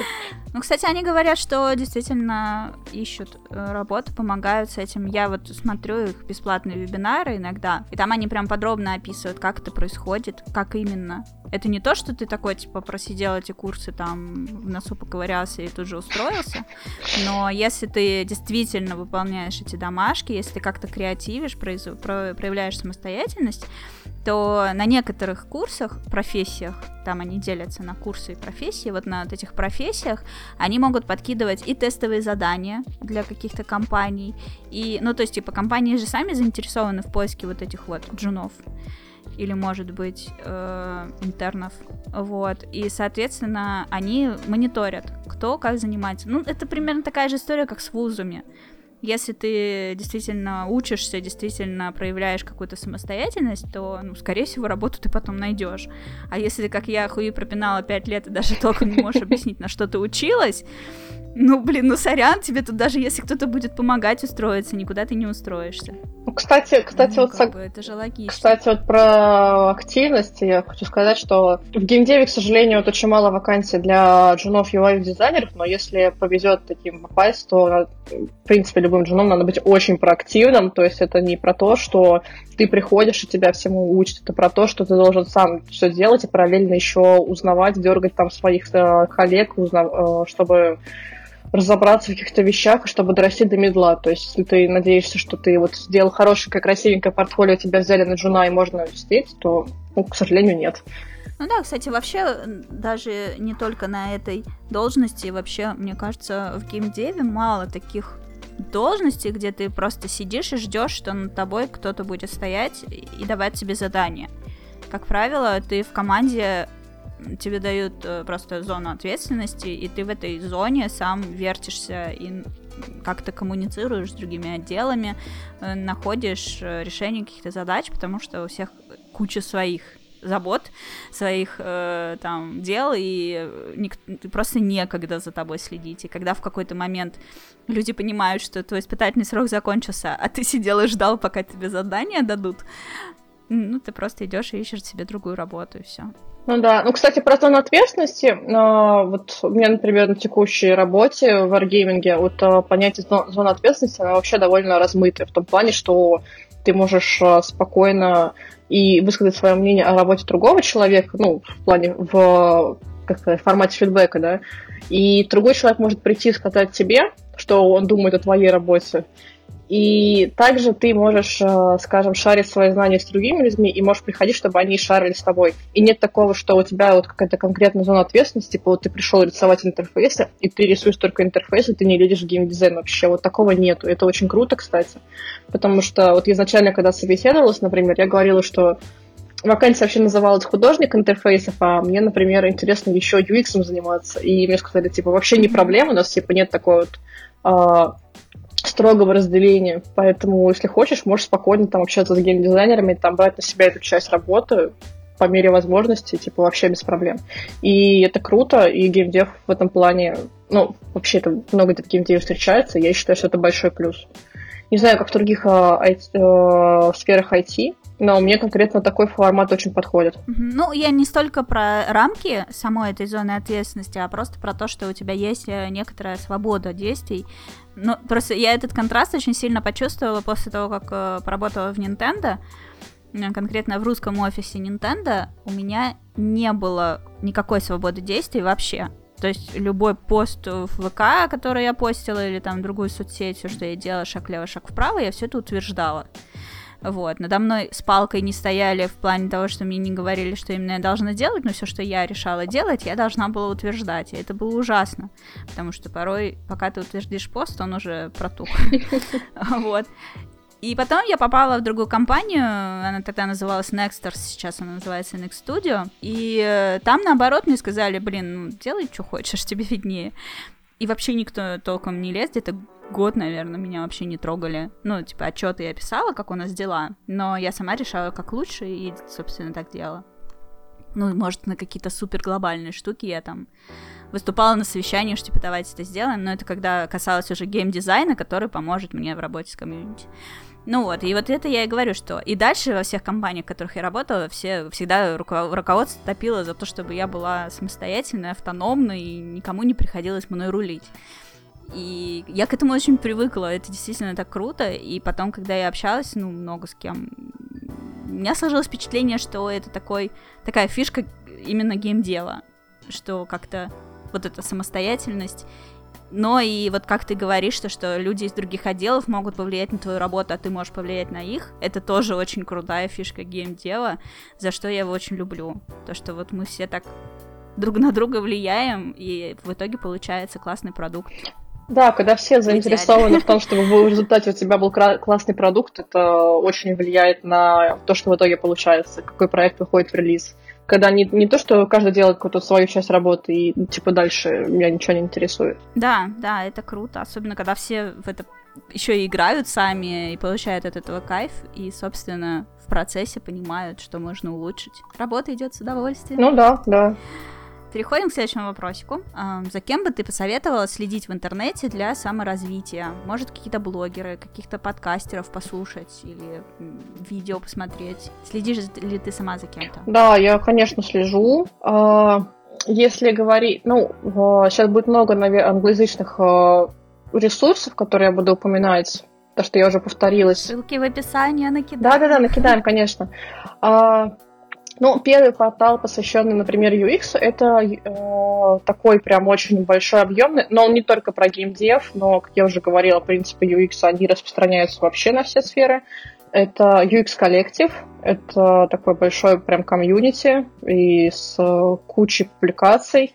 Про геймдев там тоже есть, ну, если поискать. И они так, так достаточно часто, в принципе, публикуются, мне кажется. Есть еще Game UX Summit. Это прям кон- отдельная конференция, посвященная UX игровых интерфейсов. Ее основала Силия Хадент, я боюсь неправильно сказать.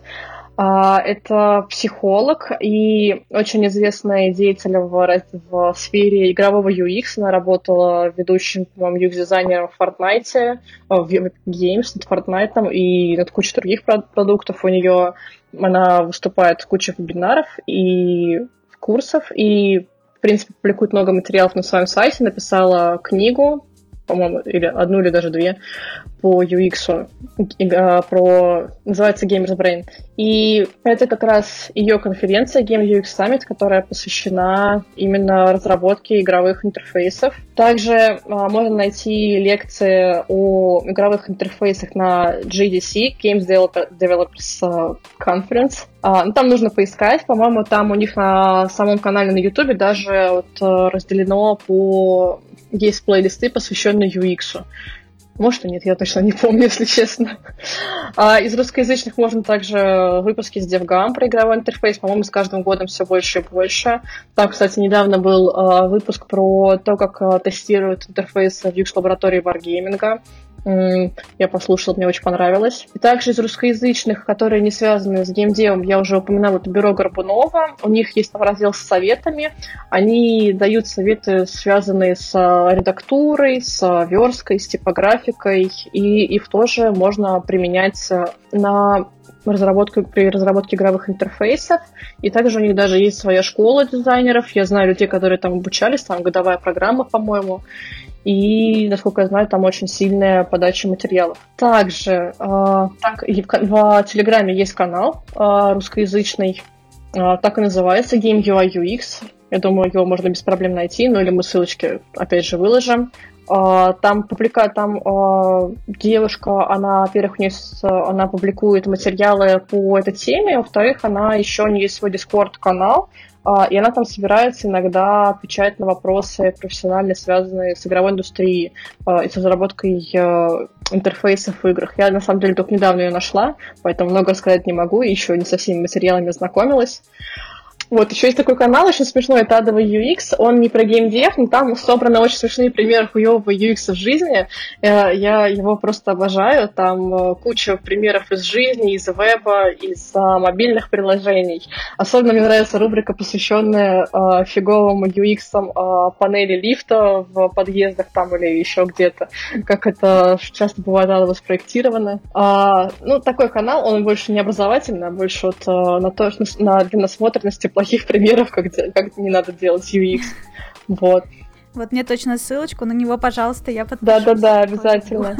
Вот. Больше ада. Ну и запрыгиваю в хайп трейн, есть Clubhouse, такое этот а, приложение. Машу из своего ведра. Вот, так, так, и там есть а, чувак, а, который а, сейчас собирает раз в неделю такую небольшую комнату с другими специалистами из игровой индустрии, которые проектируют интерфейсы. А, чувака зовут Ахмед Салама, тут, надеюсь, опять я правильно прочитала. А, он работает а, ведущим юг-дизайнером в Ubisoft в Швеции, и он общается в комнате, у каждый раз, по-моему, новая тема. Вот э, было всего две комнаты, и на этой неделе будет следующая с другими ведущими дизайнерами из DICE, по-моему, и из EA Games. Я слушала, мне очень понравилось. Э, там, в принципе, если вам есть что рассказать э, по теме, там можно тоже к ней присоединяться, рассказывать. Ну, естественно, на английском языке. Я пока не решилась, я пока в качестве слушателя больше. учите английский язык, говорю я вам в каждом подкасте. Блин, это реально прям очень большой буст дает. У тебя как будто вот когда, ну, так немножечко в английском прокачалась, мне стали доступны англоязычные ресурсы, я прям вообще как будто для себя новый мир открыла. Это так круто. А как, ну, ты говоришь, что ты относительно недавно стала учить и уже знаешь его хорошо. Как тебе удалось это сделать так, ну, оперативно? Или это ну, Нет, я год. все-таки прошел большой курс? Я год ага, уже год. изучаю, да, просто постепенно. Я как-то просто начинала сначала, помимо вот уроков, я в Skyeng занимаюсь, я еще начала читать адаптированные книги на английском языке, потом уже потихонечку начала какие-то статьи читать на английском с переводом, ну, там иногда обращаюсь к словарю. Сейчас уже у меня такой довольно уверенный английский для чтения. Говорю сразу как собака на английском, но а, Собака на английском. Все понимаю, но сказать ничего не могу. Ну, не совсем так, но у меня довольно корявый, мне кажется, английский. Но я понимаю, что это придет с опытом. Но, короче, я про то, что вот именно для чтения статей и вот такого нонфикшена мне уже моего английского хватает. Э, у меня типа интермедиат, и там, наверное, уже ближе к апер интермедиат. Ой, я помню, как у меня мимо меня целая куча вакансий классных пролетела, в которых у меня скилла хватало прямо с запасом, и не хватало только английского, там нужен был upper intermediate минимум. И а у меня был, ну, такой, типа, интермедиат не очень уверенный. Mm. И я так расстроилась. Ну, то есть, типа, ты реально спец, прям вот ты смотришь, типа, там, бонусом будет, если у вас есть еще такой опыт, такой опыт, и ты понимаешь, что все бонусы, все, все, все, ты вообще прям точно подходишь, кроме языка.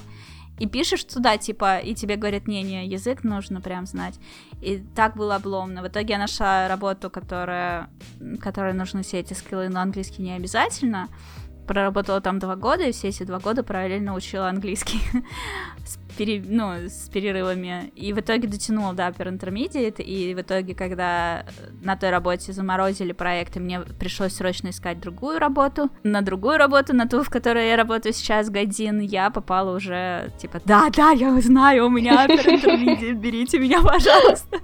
Вот, и слава богу, я потянула английский. И теперь я просто всем каждом подкасте говорю, круто, там, да, читайте книжки, слушайте там подкасты, развивайте все такое, но обязательно учите английский параллельно, это прям супер надо.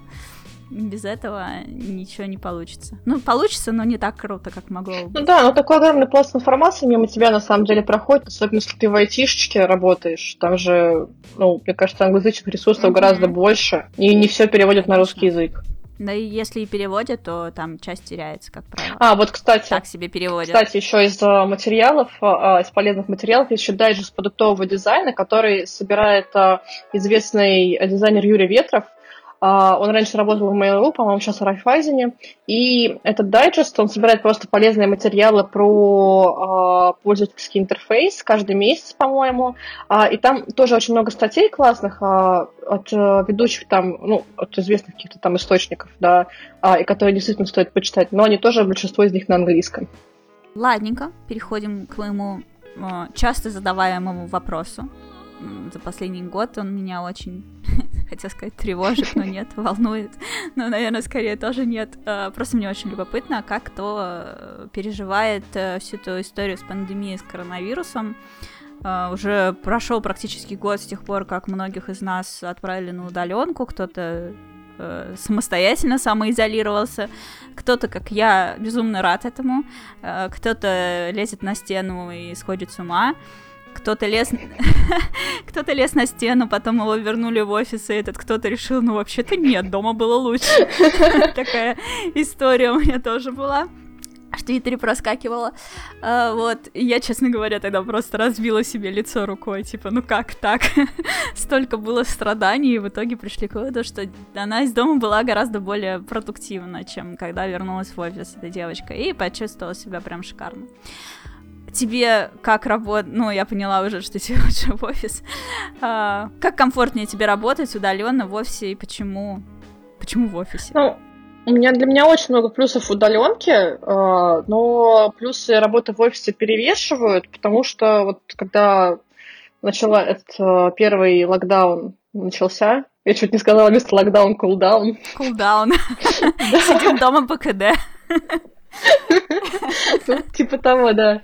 И самоизоляция, в общем, она скрыла просто мои адовые проблемы с самодисциплиной. Я сбила режим, начала хуже спать, я забила на часть привычных а, бытовых вещей, я обросла просто в каком-то невиданном количестве срачей. В общем, я стала таким просто немытым, асоциальным сычом.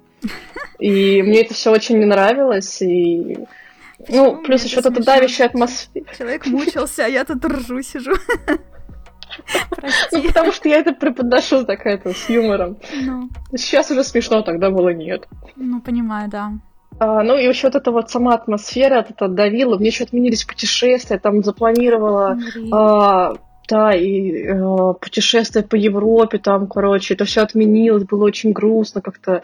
Я, причем до сих пор э, еще деньги за эти билеты не вернула, мне вернули ваучерами, и они истекают уже вот в апреле, а до сих пор все закрыто, и я не знаю, блин, куда их тратить. Ну, не знаю, могу нахуй поехать, видимо.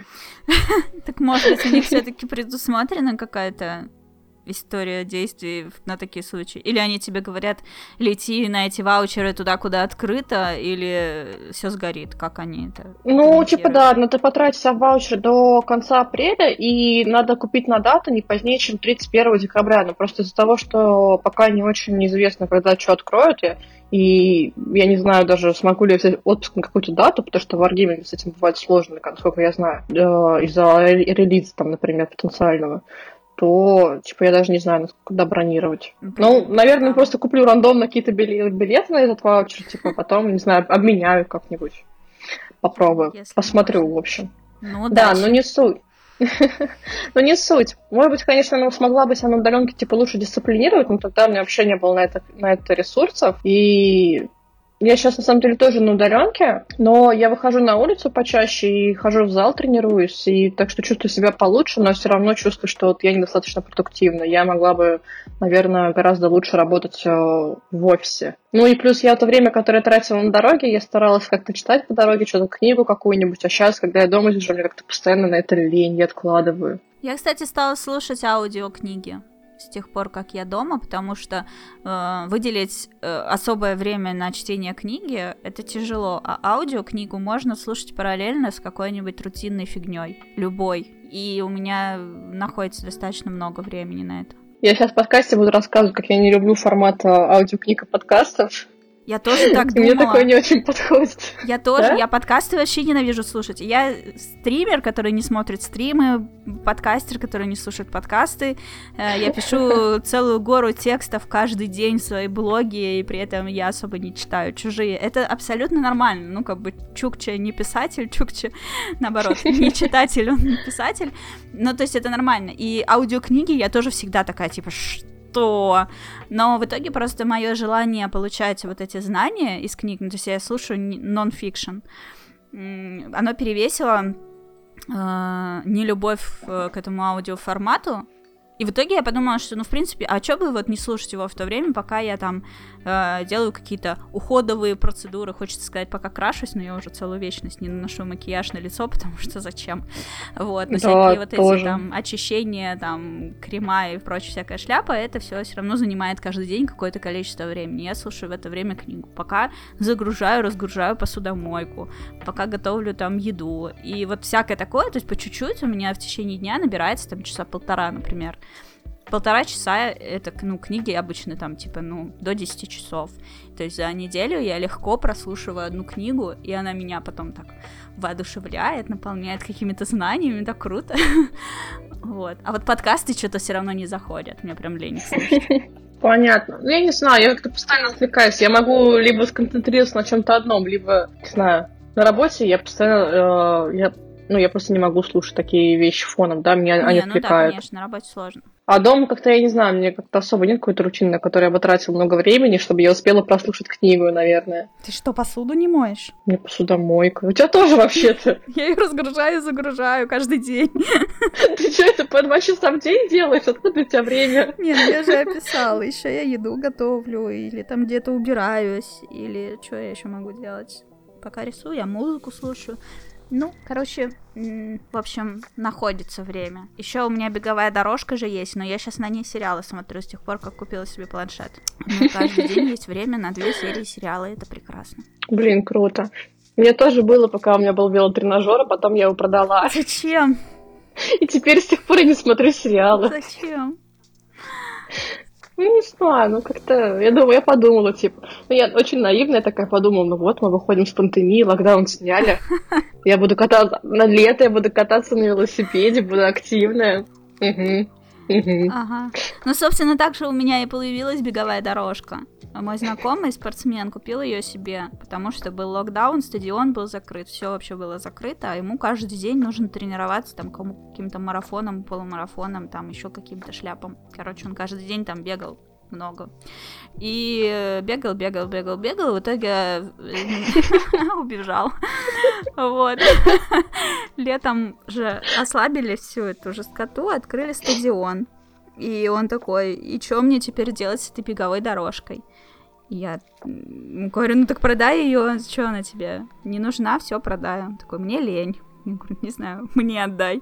Но это была шутка. Он такой, а что, можно, да? Давай я тебе ее отправлю. Я такая, окей, ладно. Вот, посмотрела, прикинула, что можно ее в коридор поставить. И как же я счастлива, что он это сделал. Просто меня эта беговая дорожка спасает, потому что мне до спортзала здесь очень далеко, и выходить каждый день на улицу мне просто лень. Я не из этих, кто каждый день на улицу ходит. Вот. А беговая дорожка прям спасает. Я каждый день по ней прохожу 10 тысяч шагов. Все, иду, иду. Блин, я понимаю, мне иногда до зала через дороги лень дойти. Ну вот, а тут получается... А тут еще далеко куда-то ходить. Я себе ставлю напоминалки, типа, там, раз в 2-3 часа, вот во время работы, пройти, ну, типа, минут 15 хотя бы походить. И вот так вот, ну, типа, 10 тысяч шагов это 80 минут за день, ну или 90, в зависимости от скорости. И вот так получается по 10-15 минут время от времени я хожу и стараюсь за день, чтобы получилось 10 тысяч шагов. И прям так э, круто себя стала чувствовать от этого. Уже 33 дня так хожу. Вот. О, прикольно. Да, особенно больше всех рад мой Pokemon Go. Он это учитывает. Блин, круто. Да, все не зря. А, вот, в общем, я так понимаю, то есть у тебя, получается, пандемия, тебя удаленка не порадовала, но в итоге ты сейчас работаешь на удаленке и вроде как все нормально, да? Или нет? Или тебе бы хотелось а, Ну, я бы хотела все-таки в офис вернуться. И я очень этого жду, просто наш, сейчас, наш, наш офис сейчас переехал, а, и там сейчас вот эти работы, связанные с настройка оборудования, но как только вот объявят, что можно выходить, я прям первым помчу. Несмотря на то, что мне теперь стало дольше ехать, мне теперь не так удобно. Ага. Что раньше у меня, было, а, у меня была остановка прямо возле дома, я а, доезжала прям до офиса на одном автобусе, а теперь мне ехать с, двумя, пересадками на метро. А, но все равно как-то, блин. Вот эта вот утренняя рутина, она как-то, не знаю, меня настраивает на рабочий день. Понимаю. Я встаю сейчас за три часа до работы при том, что я работаю... Ты вообще монстр. Да, именно для этого, чтобы была какая-то вот эта утренняя рутина, и что-то что происходило, и потом ты такой, ну окей, ладно, я готова сесть работать. И все, и садишься, то есть уже там хоречки нагулены, накормлены, уложены спать. Ты сыта, довольна, позавтракала, может, что-то поделала. Иногда поиграть можно, иногда можно какие-то уроки скиллбокса попроходить, еще что-то. И вот как-то вот уже жизнью пожил, и можно и поработать, а потом вечером уже совершенно легально тюленить, потому что уже все дела сделаны вообще. Или спокойно задержаться на работе, если надо. Прям вот рекомендую всем, кто удаленно работает, вставать не за 10 минут до работы, потому что это вот самый такой путь в депресняк. Ну, вот у меня так и сложилось, да, до карантине первым, поэтому, не знаю, я не могу себя сам дисциплинировать. Понимаю, да. Ну, у меня тоже с этим плохо, но помог, помогло то, что я писала об этом в Патреоне.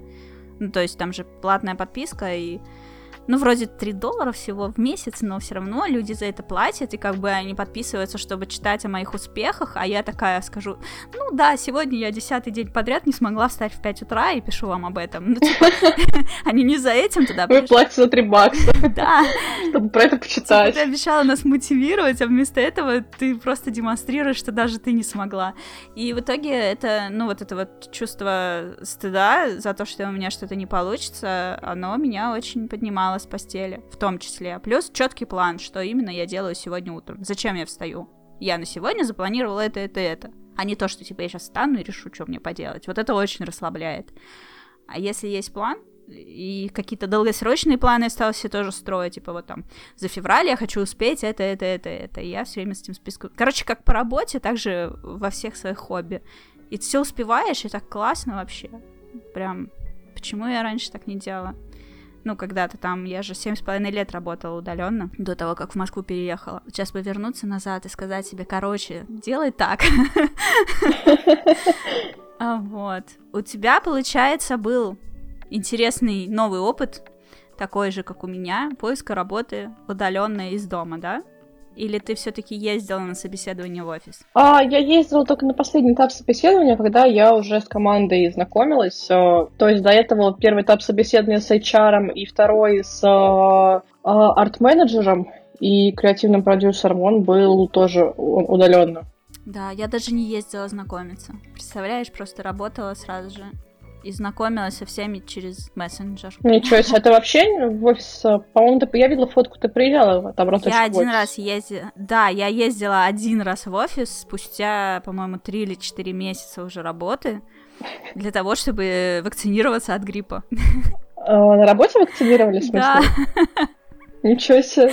Нам сказали, что вы можете приехать и вакцинироваться от гриппа, и я съездила. Ну, типа, мне, во-первых, было любопытно на офис посмотреть, сфоткаться рядом с логотипом и все такое. Ну, то есть, я никого там не видела, никого там не было вообще. У нас было четкое расписание, кто к скольки приезжает, и я вот приехала, вакцинировалась, уехала, и все. А ты только на период пандемии удаленно работаешь или после нее тоже продолжишь? Я бы продолжила удаленно работать, пока еще у нас не решен этот вопрос окончательно. Но весь наш отдел топит за то, чтобы работать удаленно, потому что всем понравилось, что появилось свободное время. Вот то время, которое ты тратишь на дорогу, теперь можешь тратить на работу, на все, что хочешь.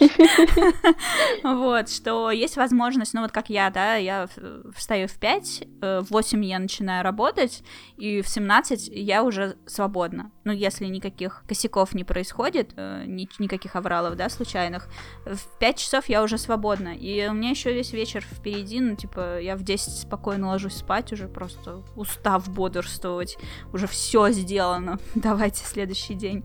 Вот. А если бы я ездила на работу, ну, может быть, я бы также вставала бы в 5 утра, но все, чтобы я успевала быстренько позавтракать и выехать на работу, доехать мне там путь занимает чуть больше полутора часов в одну сторону, и типа полтора часа, туда полтора часа обратно, эти три часа, приехал домой задолбанный всеми этими толкучками в метро, уже ничего толком и делать не хочется.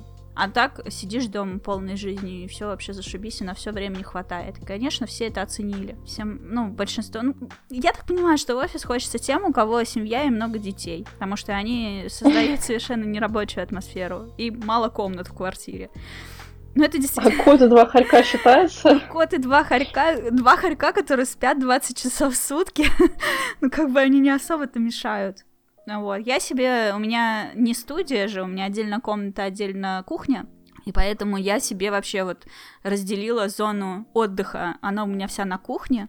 У меня на кухне стоит телевизор, а, консоли к нему подключены, на столе ноутбук, к нему подключен планшет, вот, собственно, сейчас я подкаст пишу с кухни. Хоречки у меня там в комнате. Работаю я в комнате за компьютером. То есть я фактически поработала, встала, вышла из этой комнаты, ушла на кухню, сменила обстановку. Вот, все, теперь я отдыхаю. У меня здесь зона отдыха, холодильник, рядом кофеварка. Вот, то есть э, это, кстати, то, что мне стоило сделать вот тогда, когда я работала фрилансила. Я вот сейчас подумала, следующий подкаст я пишу соло, и надо будет, наверное, в нем как раз рассказать вот от каких-то фишечках э, удаленной работы, как это сделать, чтобы это было комфортно. Ну, при, при условии, что ты такой сыч, как я. Мне не нужны люди, э, вот это вот все офлайновое общение, какие-то тусовки, походы в бары, шумные какие-то движухи, прогулки даже мне не нужны, мне ничего вообще не надо, вот оставьте меня дома и не трогайте. Быстрый интернет, посудомойка, кофемашина, все, до свидания. Доставки. Вот что я оценила по-настоящему доставки жратвы домой каждый день.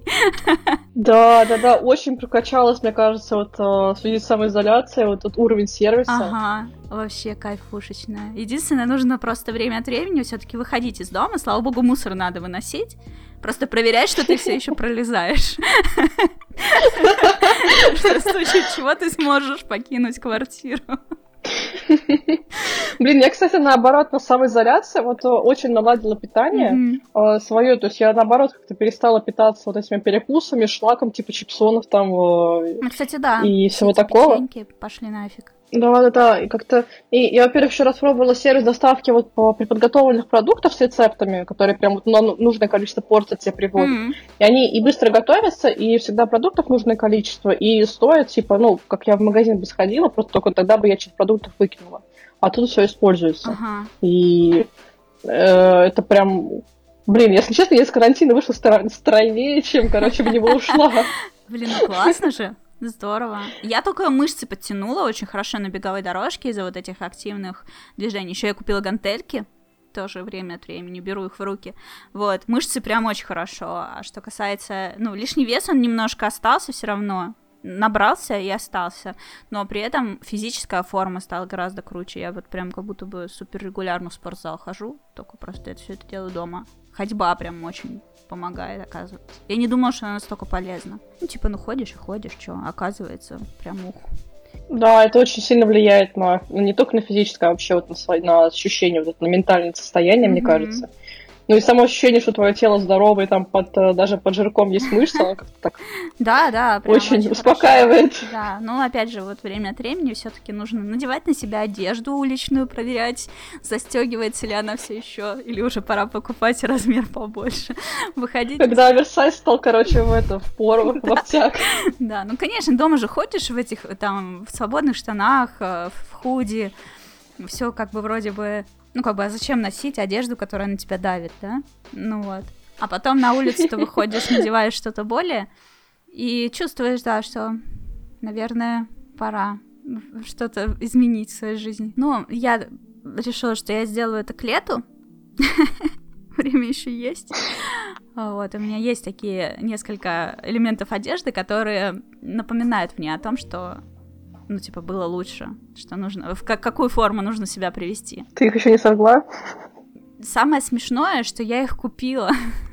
В смысле, купила в тот момент, когда они мне уже были маловаты. Типа смотивировать себе как-то Ну, типа, ну я была уверена, что ну да, это же вот мой размер, как бы я снова такой стану. И все будет типа а. нормально, да, вот у меня там платьишко, топик красивый, в общем, или все это висит и бесит.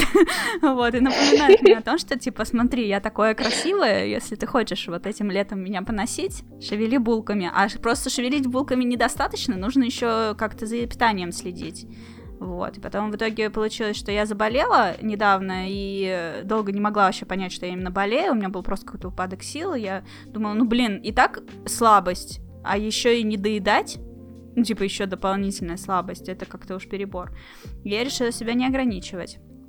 И вот сейчас до конца оказалось, что я болею гриппом, сейчас окончательно выздоровлю, налажу питание, но хотя бы уже мышцы в порядок привела уже хорошо. Полдела сделано, так что пожелаем мне удачи к лету. Надеюсь, я... Я уверена, ты справишься. Надену ты такой мотивированный человек, что, мне кажется, тебе все по плечу. Да, хочется в это верить. Вот. В общем, эм, в заключение этого супер, по-моему, увлекательного, познавательного подкаста. Мне очень нравится, как мы с тобой поболтали. Хочется сказать что-то воодушевляющее еще дополнительно.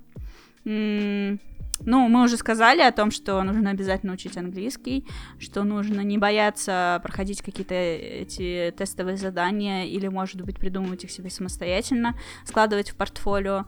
Э, в общем, осознать свою цель и двигаться к ней вперед, и слушать этот подкаст, получая свои волшебные пентели. Может, ты хочешь что-то еще добавить, что, что такого может еще окрылить людей, которые хотят влиться в геймдев или конкретно даже в этот дизайн интерфейсов? Блин, ну ты знаешь, что не особо мастер мотивировать, судя по моему твиттеру, поскольку я новый, но на самом деле я хочу сказать, что я отлично знаю, насколько тяжело что-то начинать э, новое, насколько тяжело разбираться в чем-то новом, особенно если ты делаешь это самостоятельно, а, искать какие-то материалы и, в принципе, быть всегда достаточно мотивированным и быть готовым к отказам в первое время. Это очень сложно все. Но я хочу сказать, что я считаю, это того стоит, потому что, ну, если вы сомневаетесь, идти или в геймдев, это вообще не обязательно про UI UX дизайн, я считаю, что ну, для меня, например, решение пойти в геймдев, оно было лучшим, наверное, в моей жизни. Я до сих пор ни разу не пожалела. И, ну, мне кажется, действительно самое главное просто настроить на себя и воспринимать там какие-то отказы или неудачи нормально и понимать, что это часть процесса обучения. Если, например, вы человек, как и я, который склонен к тому, чтобы бросать все и постоянно сомневаться, то, блин, ну, я считаю, что это все зря. Я не знаю, как сказать, потому что я, я понимаю, что все эти мотивационные штуки могут не работать. Переживаешь? Не Пока... переживай. Ну, типа, да, да, да, вот это вот. Типа, ну, у депрессия, ну не грусти. Ну, короче, я про то, что вот в этом своих сомнениях и страхах неудач на самом деле не одни, и все люди, которые чего-то достигли, а сейчас они, скорее всего, проходили через все это, большинство из этих людей. И это надо понимать, когда вы смотрите на каких-то крутанов, например, сравните себя с ними, думаете, типа, я никогда таким не стану, я ничего не добьюсь, вот у них уже все есть. Надо просто понимать, что они когда-то, как и вы, были в таком же начале пути. И, но меня в какой-то момент действительно смотивировало. Типа, я иногда загоняюсь, типа, смотря на каких-то крутанов, которые там написали очередную классную статью или выпустили очередную классную конференцию по UI UX, и понимаю, что я, например, не могу даже классно рассказать или сформулировать свои мысли, но понимаю, что за их плечами стоит гораздо больше опыта и своих там ошибок или чего-то еще. И, ну, мне это помогает. Ну и круто. На самом деле, я тебе хочу сказать, что, ну, это моя теория, может быть, я, конечно, не права, но мне кажется, что вот люди, которые ноют в Твиттер, которые, ну, по-своему одинокие и, может быть, не очень хорошо поняты, и их недостаточно э, хорошо или недостаточно достаточно поддерживают, они лучше знают, что сказать таким, как они, потому что они ожидают чего-то конкретного, какой-то конкретной поддержки и не получают ее. И тогда они могут сказать таким же, как они. На самом деле, вот, да, не нужно опускать руки, нужно продолжать. Да, тяжело, да, там где-то грустно, да, где-то начинаешь сравнивать себя с более опытными чуваками, и вообще хочется плюнуть и решить, что никогда в жизни не стану таким крутым, и значит, не надо продолжать. Ну, я к тому, что, конечно же, кого, как не тебя, мне спрашивать об этой мотивации, потому что тебе это давалось сложно, и ты можешь как-то подбодрить других людей. А если бы ты такая, типа, ха, с лету, типа, все нам круто, все получилось, супер-мега позитив, все на самом деле легко, ты главное делайте, а все таки да, блин, ни хрена это нелегко. вот. А когда ты видишь, что человек такой же, как и ты сам, преодолевая все вот эти неприятности, продолжает идти вперед, и в итоге у него получается, мне кажется, это такой прям луч надежды для всех. Главное действовать и все. ну да, время от времени остановишься, поплачешь, но главное потом смахнуть эти слезы, поныть в Твиттер в конце концов. И. Ну, я так и делаю, честно. Для меня Твиттер это просто, ну, честно, я туда захожу только вот э, чисто поныть, типа, чтобы не ходить с этим негативом, не держать его в себе, как-то там, типа, вот чуть поныло, мне полегчало, все, дальше пошла своими делами заниматься. Мне кажется, это очень хорошая такая терапия. По-моему, даже психологи же советуют э, все свои переживания, ну, условно, перекладывать на бумагу. Не все ее публикуют потом, так, чтобы любой мог прочитать. Кто-то ведет нам какой-то блокнот, кто-то закрытый там какой-нибудь анонимный твиттер, где непонятно, что это именно вот этот человек. Кто-то в Патреоне все пишет. Ноешь и еще монетизируешь, круто же. Вообще, отлично, я порекомендовала своим друзьям. Ну, я на самом деле, ну, не то, что прям ною, а, но я считаю так, ну, типа для себя конкретно я установила такие рамки, что если какая-то есть проблема, э, которая меня по-настоящему парит, и я ничего не делаю для того, чтобы ее сдвинуть с мертвой точки, то нечего и ныть. Ну, я так считаю. Если ты ничего вообще не делаешь для решения своей проблемы, ну, как бы, либо что-то делай, либо не ной. Вот. А если я что-то все-таки делаю, то считаю, что я параллельно могу ныть, вот сколько влезет вообще это такая вот самостоятельность. Типа, я сама там решаю свои проблемы, значит, могу и сама ныть параллельно. И ничего вам, что вы мне сделаете. Вот, соответственно, да, в Патреоне время от времени, ну и не то, что прям ною, я просто делюсь своими, да, ощущениями, что, блин, ну там с тем же похудением, например. Да, бывает, что я могу сорваться и совершенно осознанно, ну, типа, решить, о, я похудела на 5 килограмм, я такая, молодец, пойду обожрусь как тварь просто, и завтра у меня будет плюс 1 килограмм. Я могу это делать реально. И когда я это осознаю, думаю, ну вот зачем? Да как я такая бегу-бегу, я молодец, я пробежала в марафон, выстрелю-ка я себе в колено. А, ну, Почему? Я просто как человек, который сейчас избавляется от одной серьезной зависимости, который проходит психотерапию, хочу сказать, что вот э, срывы — это часть, в принципе, избавления от любой зависимости, от любой проблемы, и это нормально. Ну вот, вот об этом я и пишу иногда в Патреоне, что да, у меня вот стояла такая цель, но что-то пошло не по плану, я понимаю, что это нормально, но вот как факт продолжаю буксовать на месте, но я хотя бы кручу педали дальше. Я стараюсь, я пытаюсь, там, с этими подъемами в 5 утра, что ты думаешь, у меня прям сразу получилось? Нет. там, 10 дней, по-моему, я каждый день писала, упс, что-то опять не всталось. А на 11 всталось. Вот мне кажется, еще важно понимать, э, дел, давать такую установку, что ты, когда начинаешь что-то новое делать, например, что ты не участвуешь в гребаной гонке, типа, да. тебя могут, как, когда ты можешь быть продуктивнее, когда ты можешь э, быть недостаточно успешным. Вот меня особенно на карантине выписало, когда все закрылись на самоизоляции, все вот началось, типа, вот, я куплю себе миллиард курсов, там, пройду все, там, не знаю, ну, а, там, не знаю, буду заниматься йогой, выучу хинди, там, не знаю, стану сеньор, там, не знаю, фронтенд девелопером и так далее.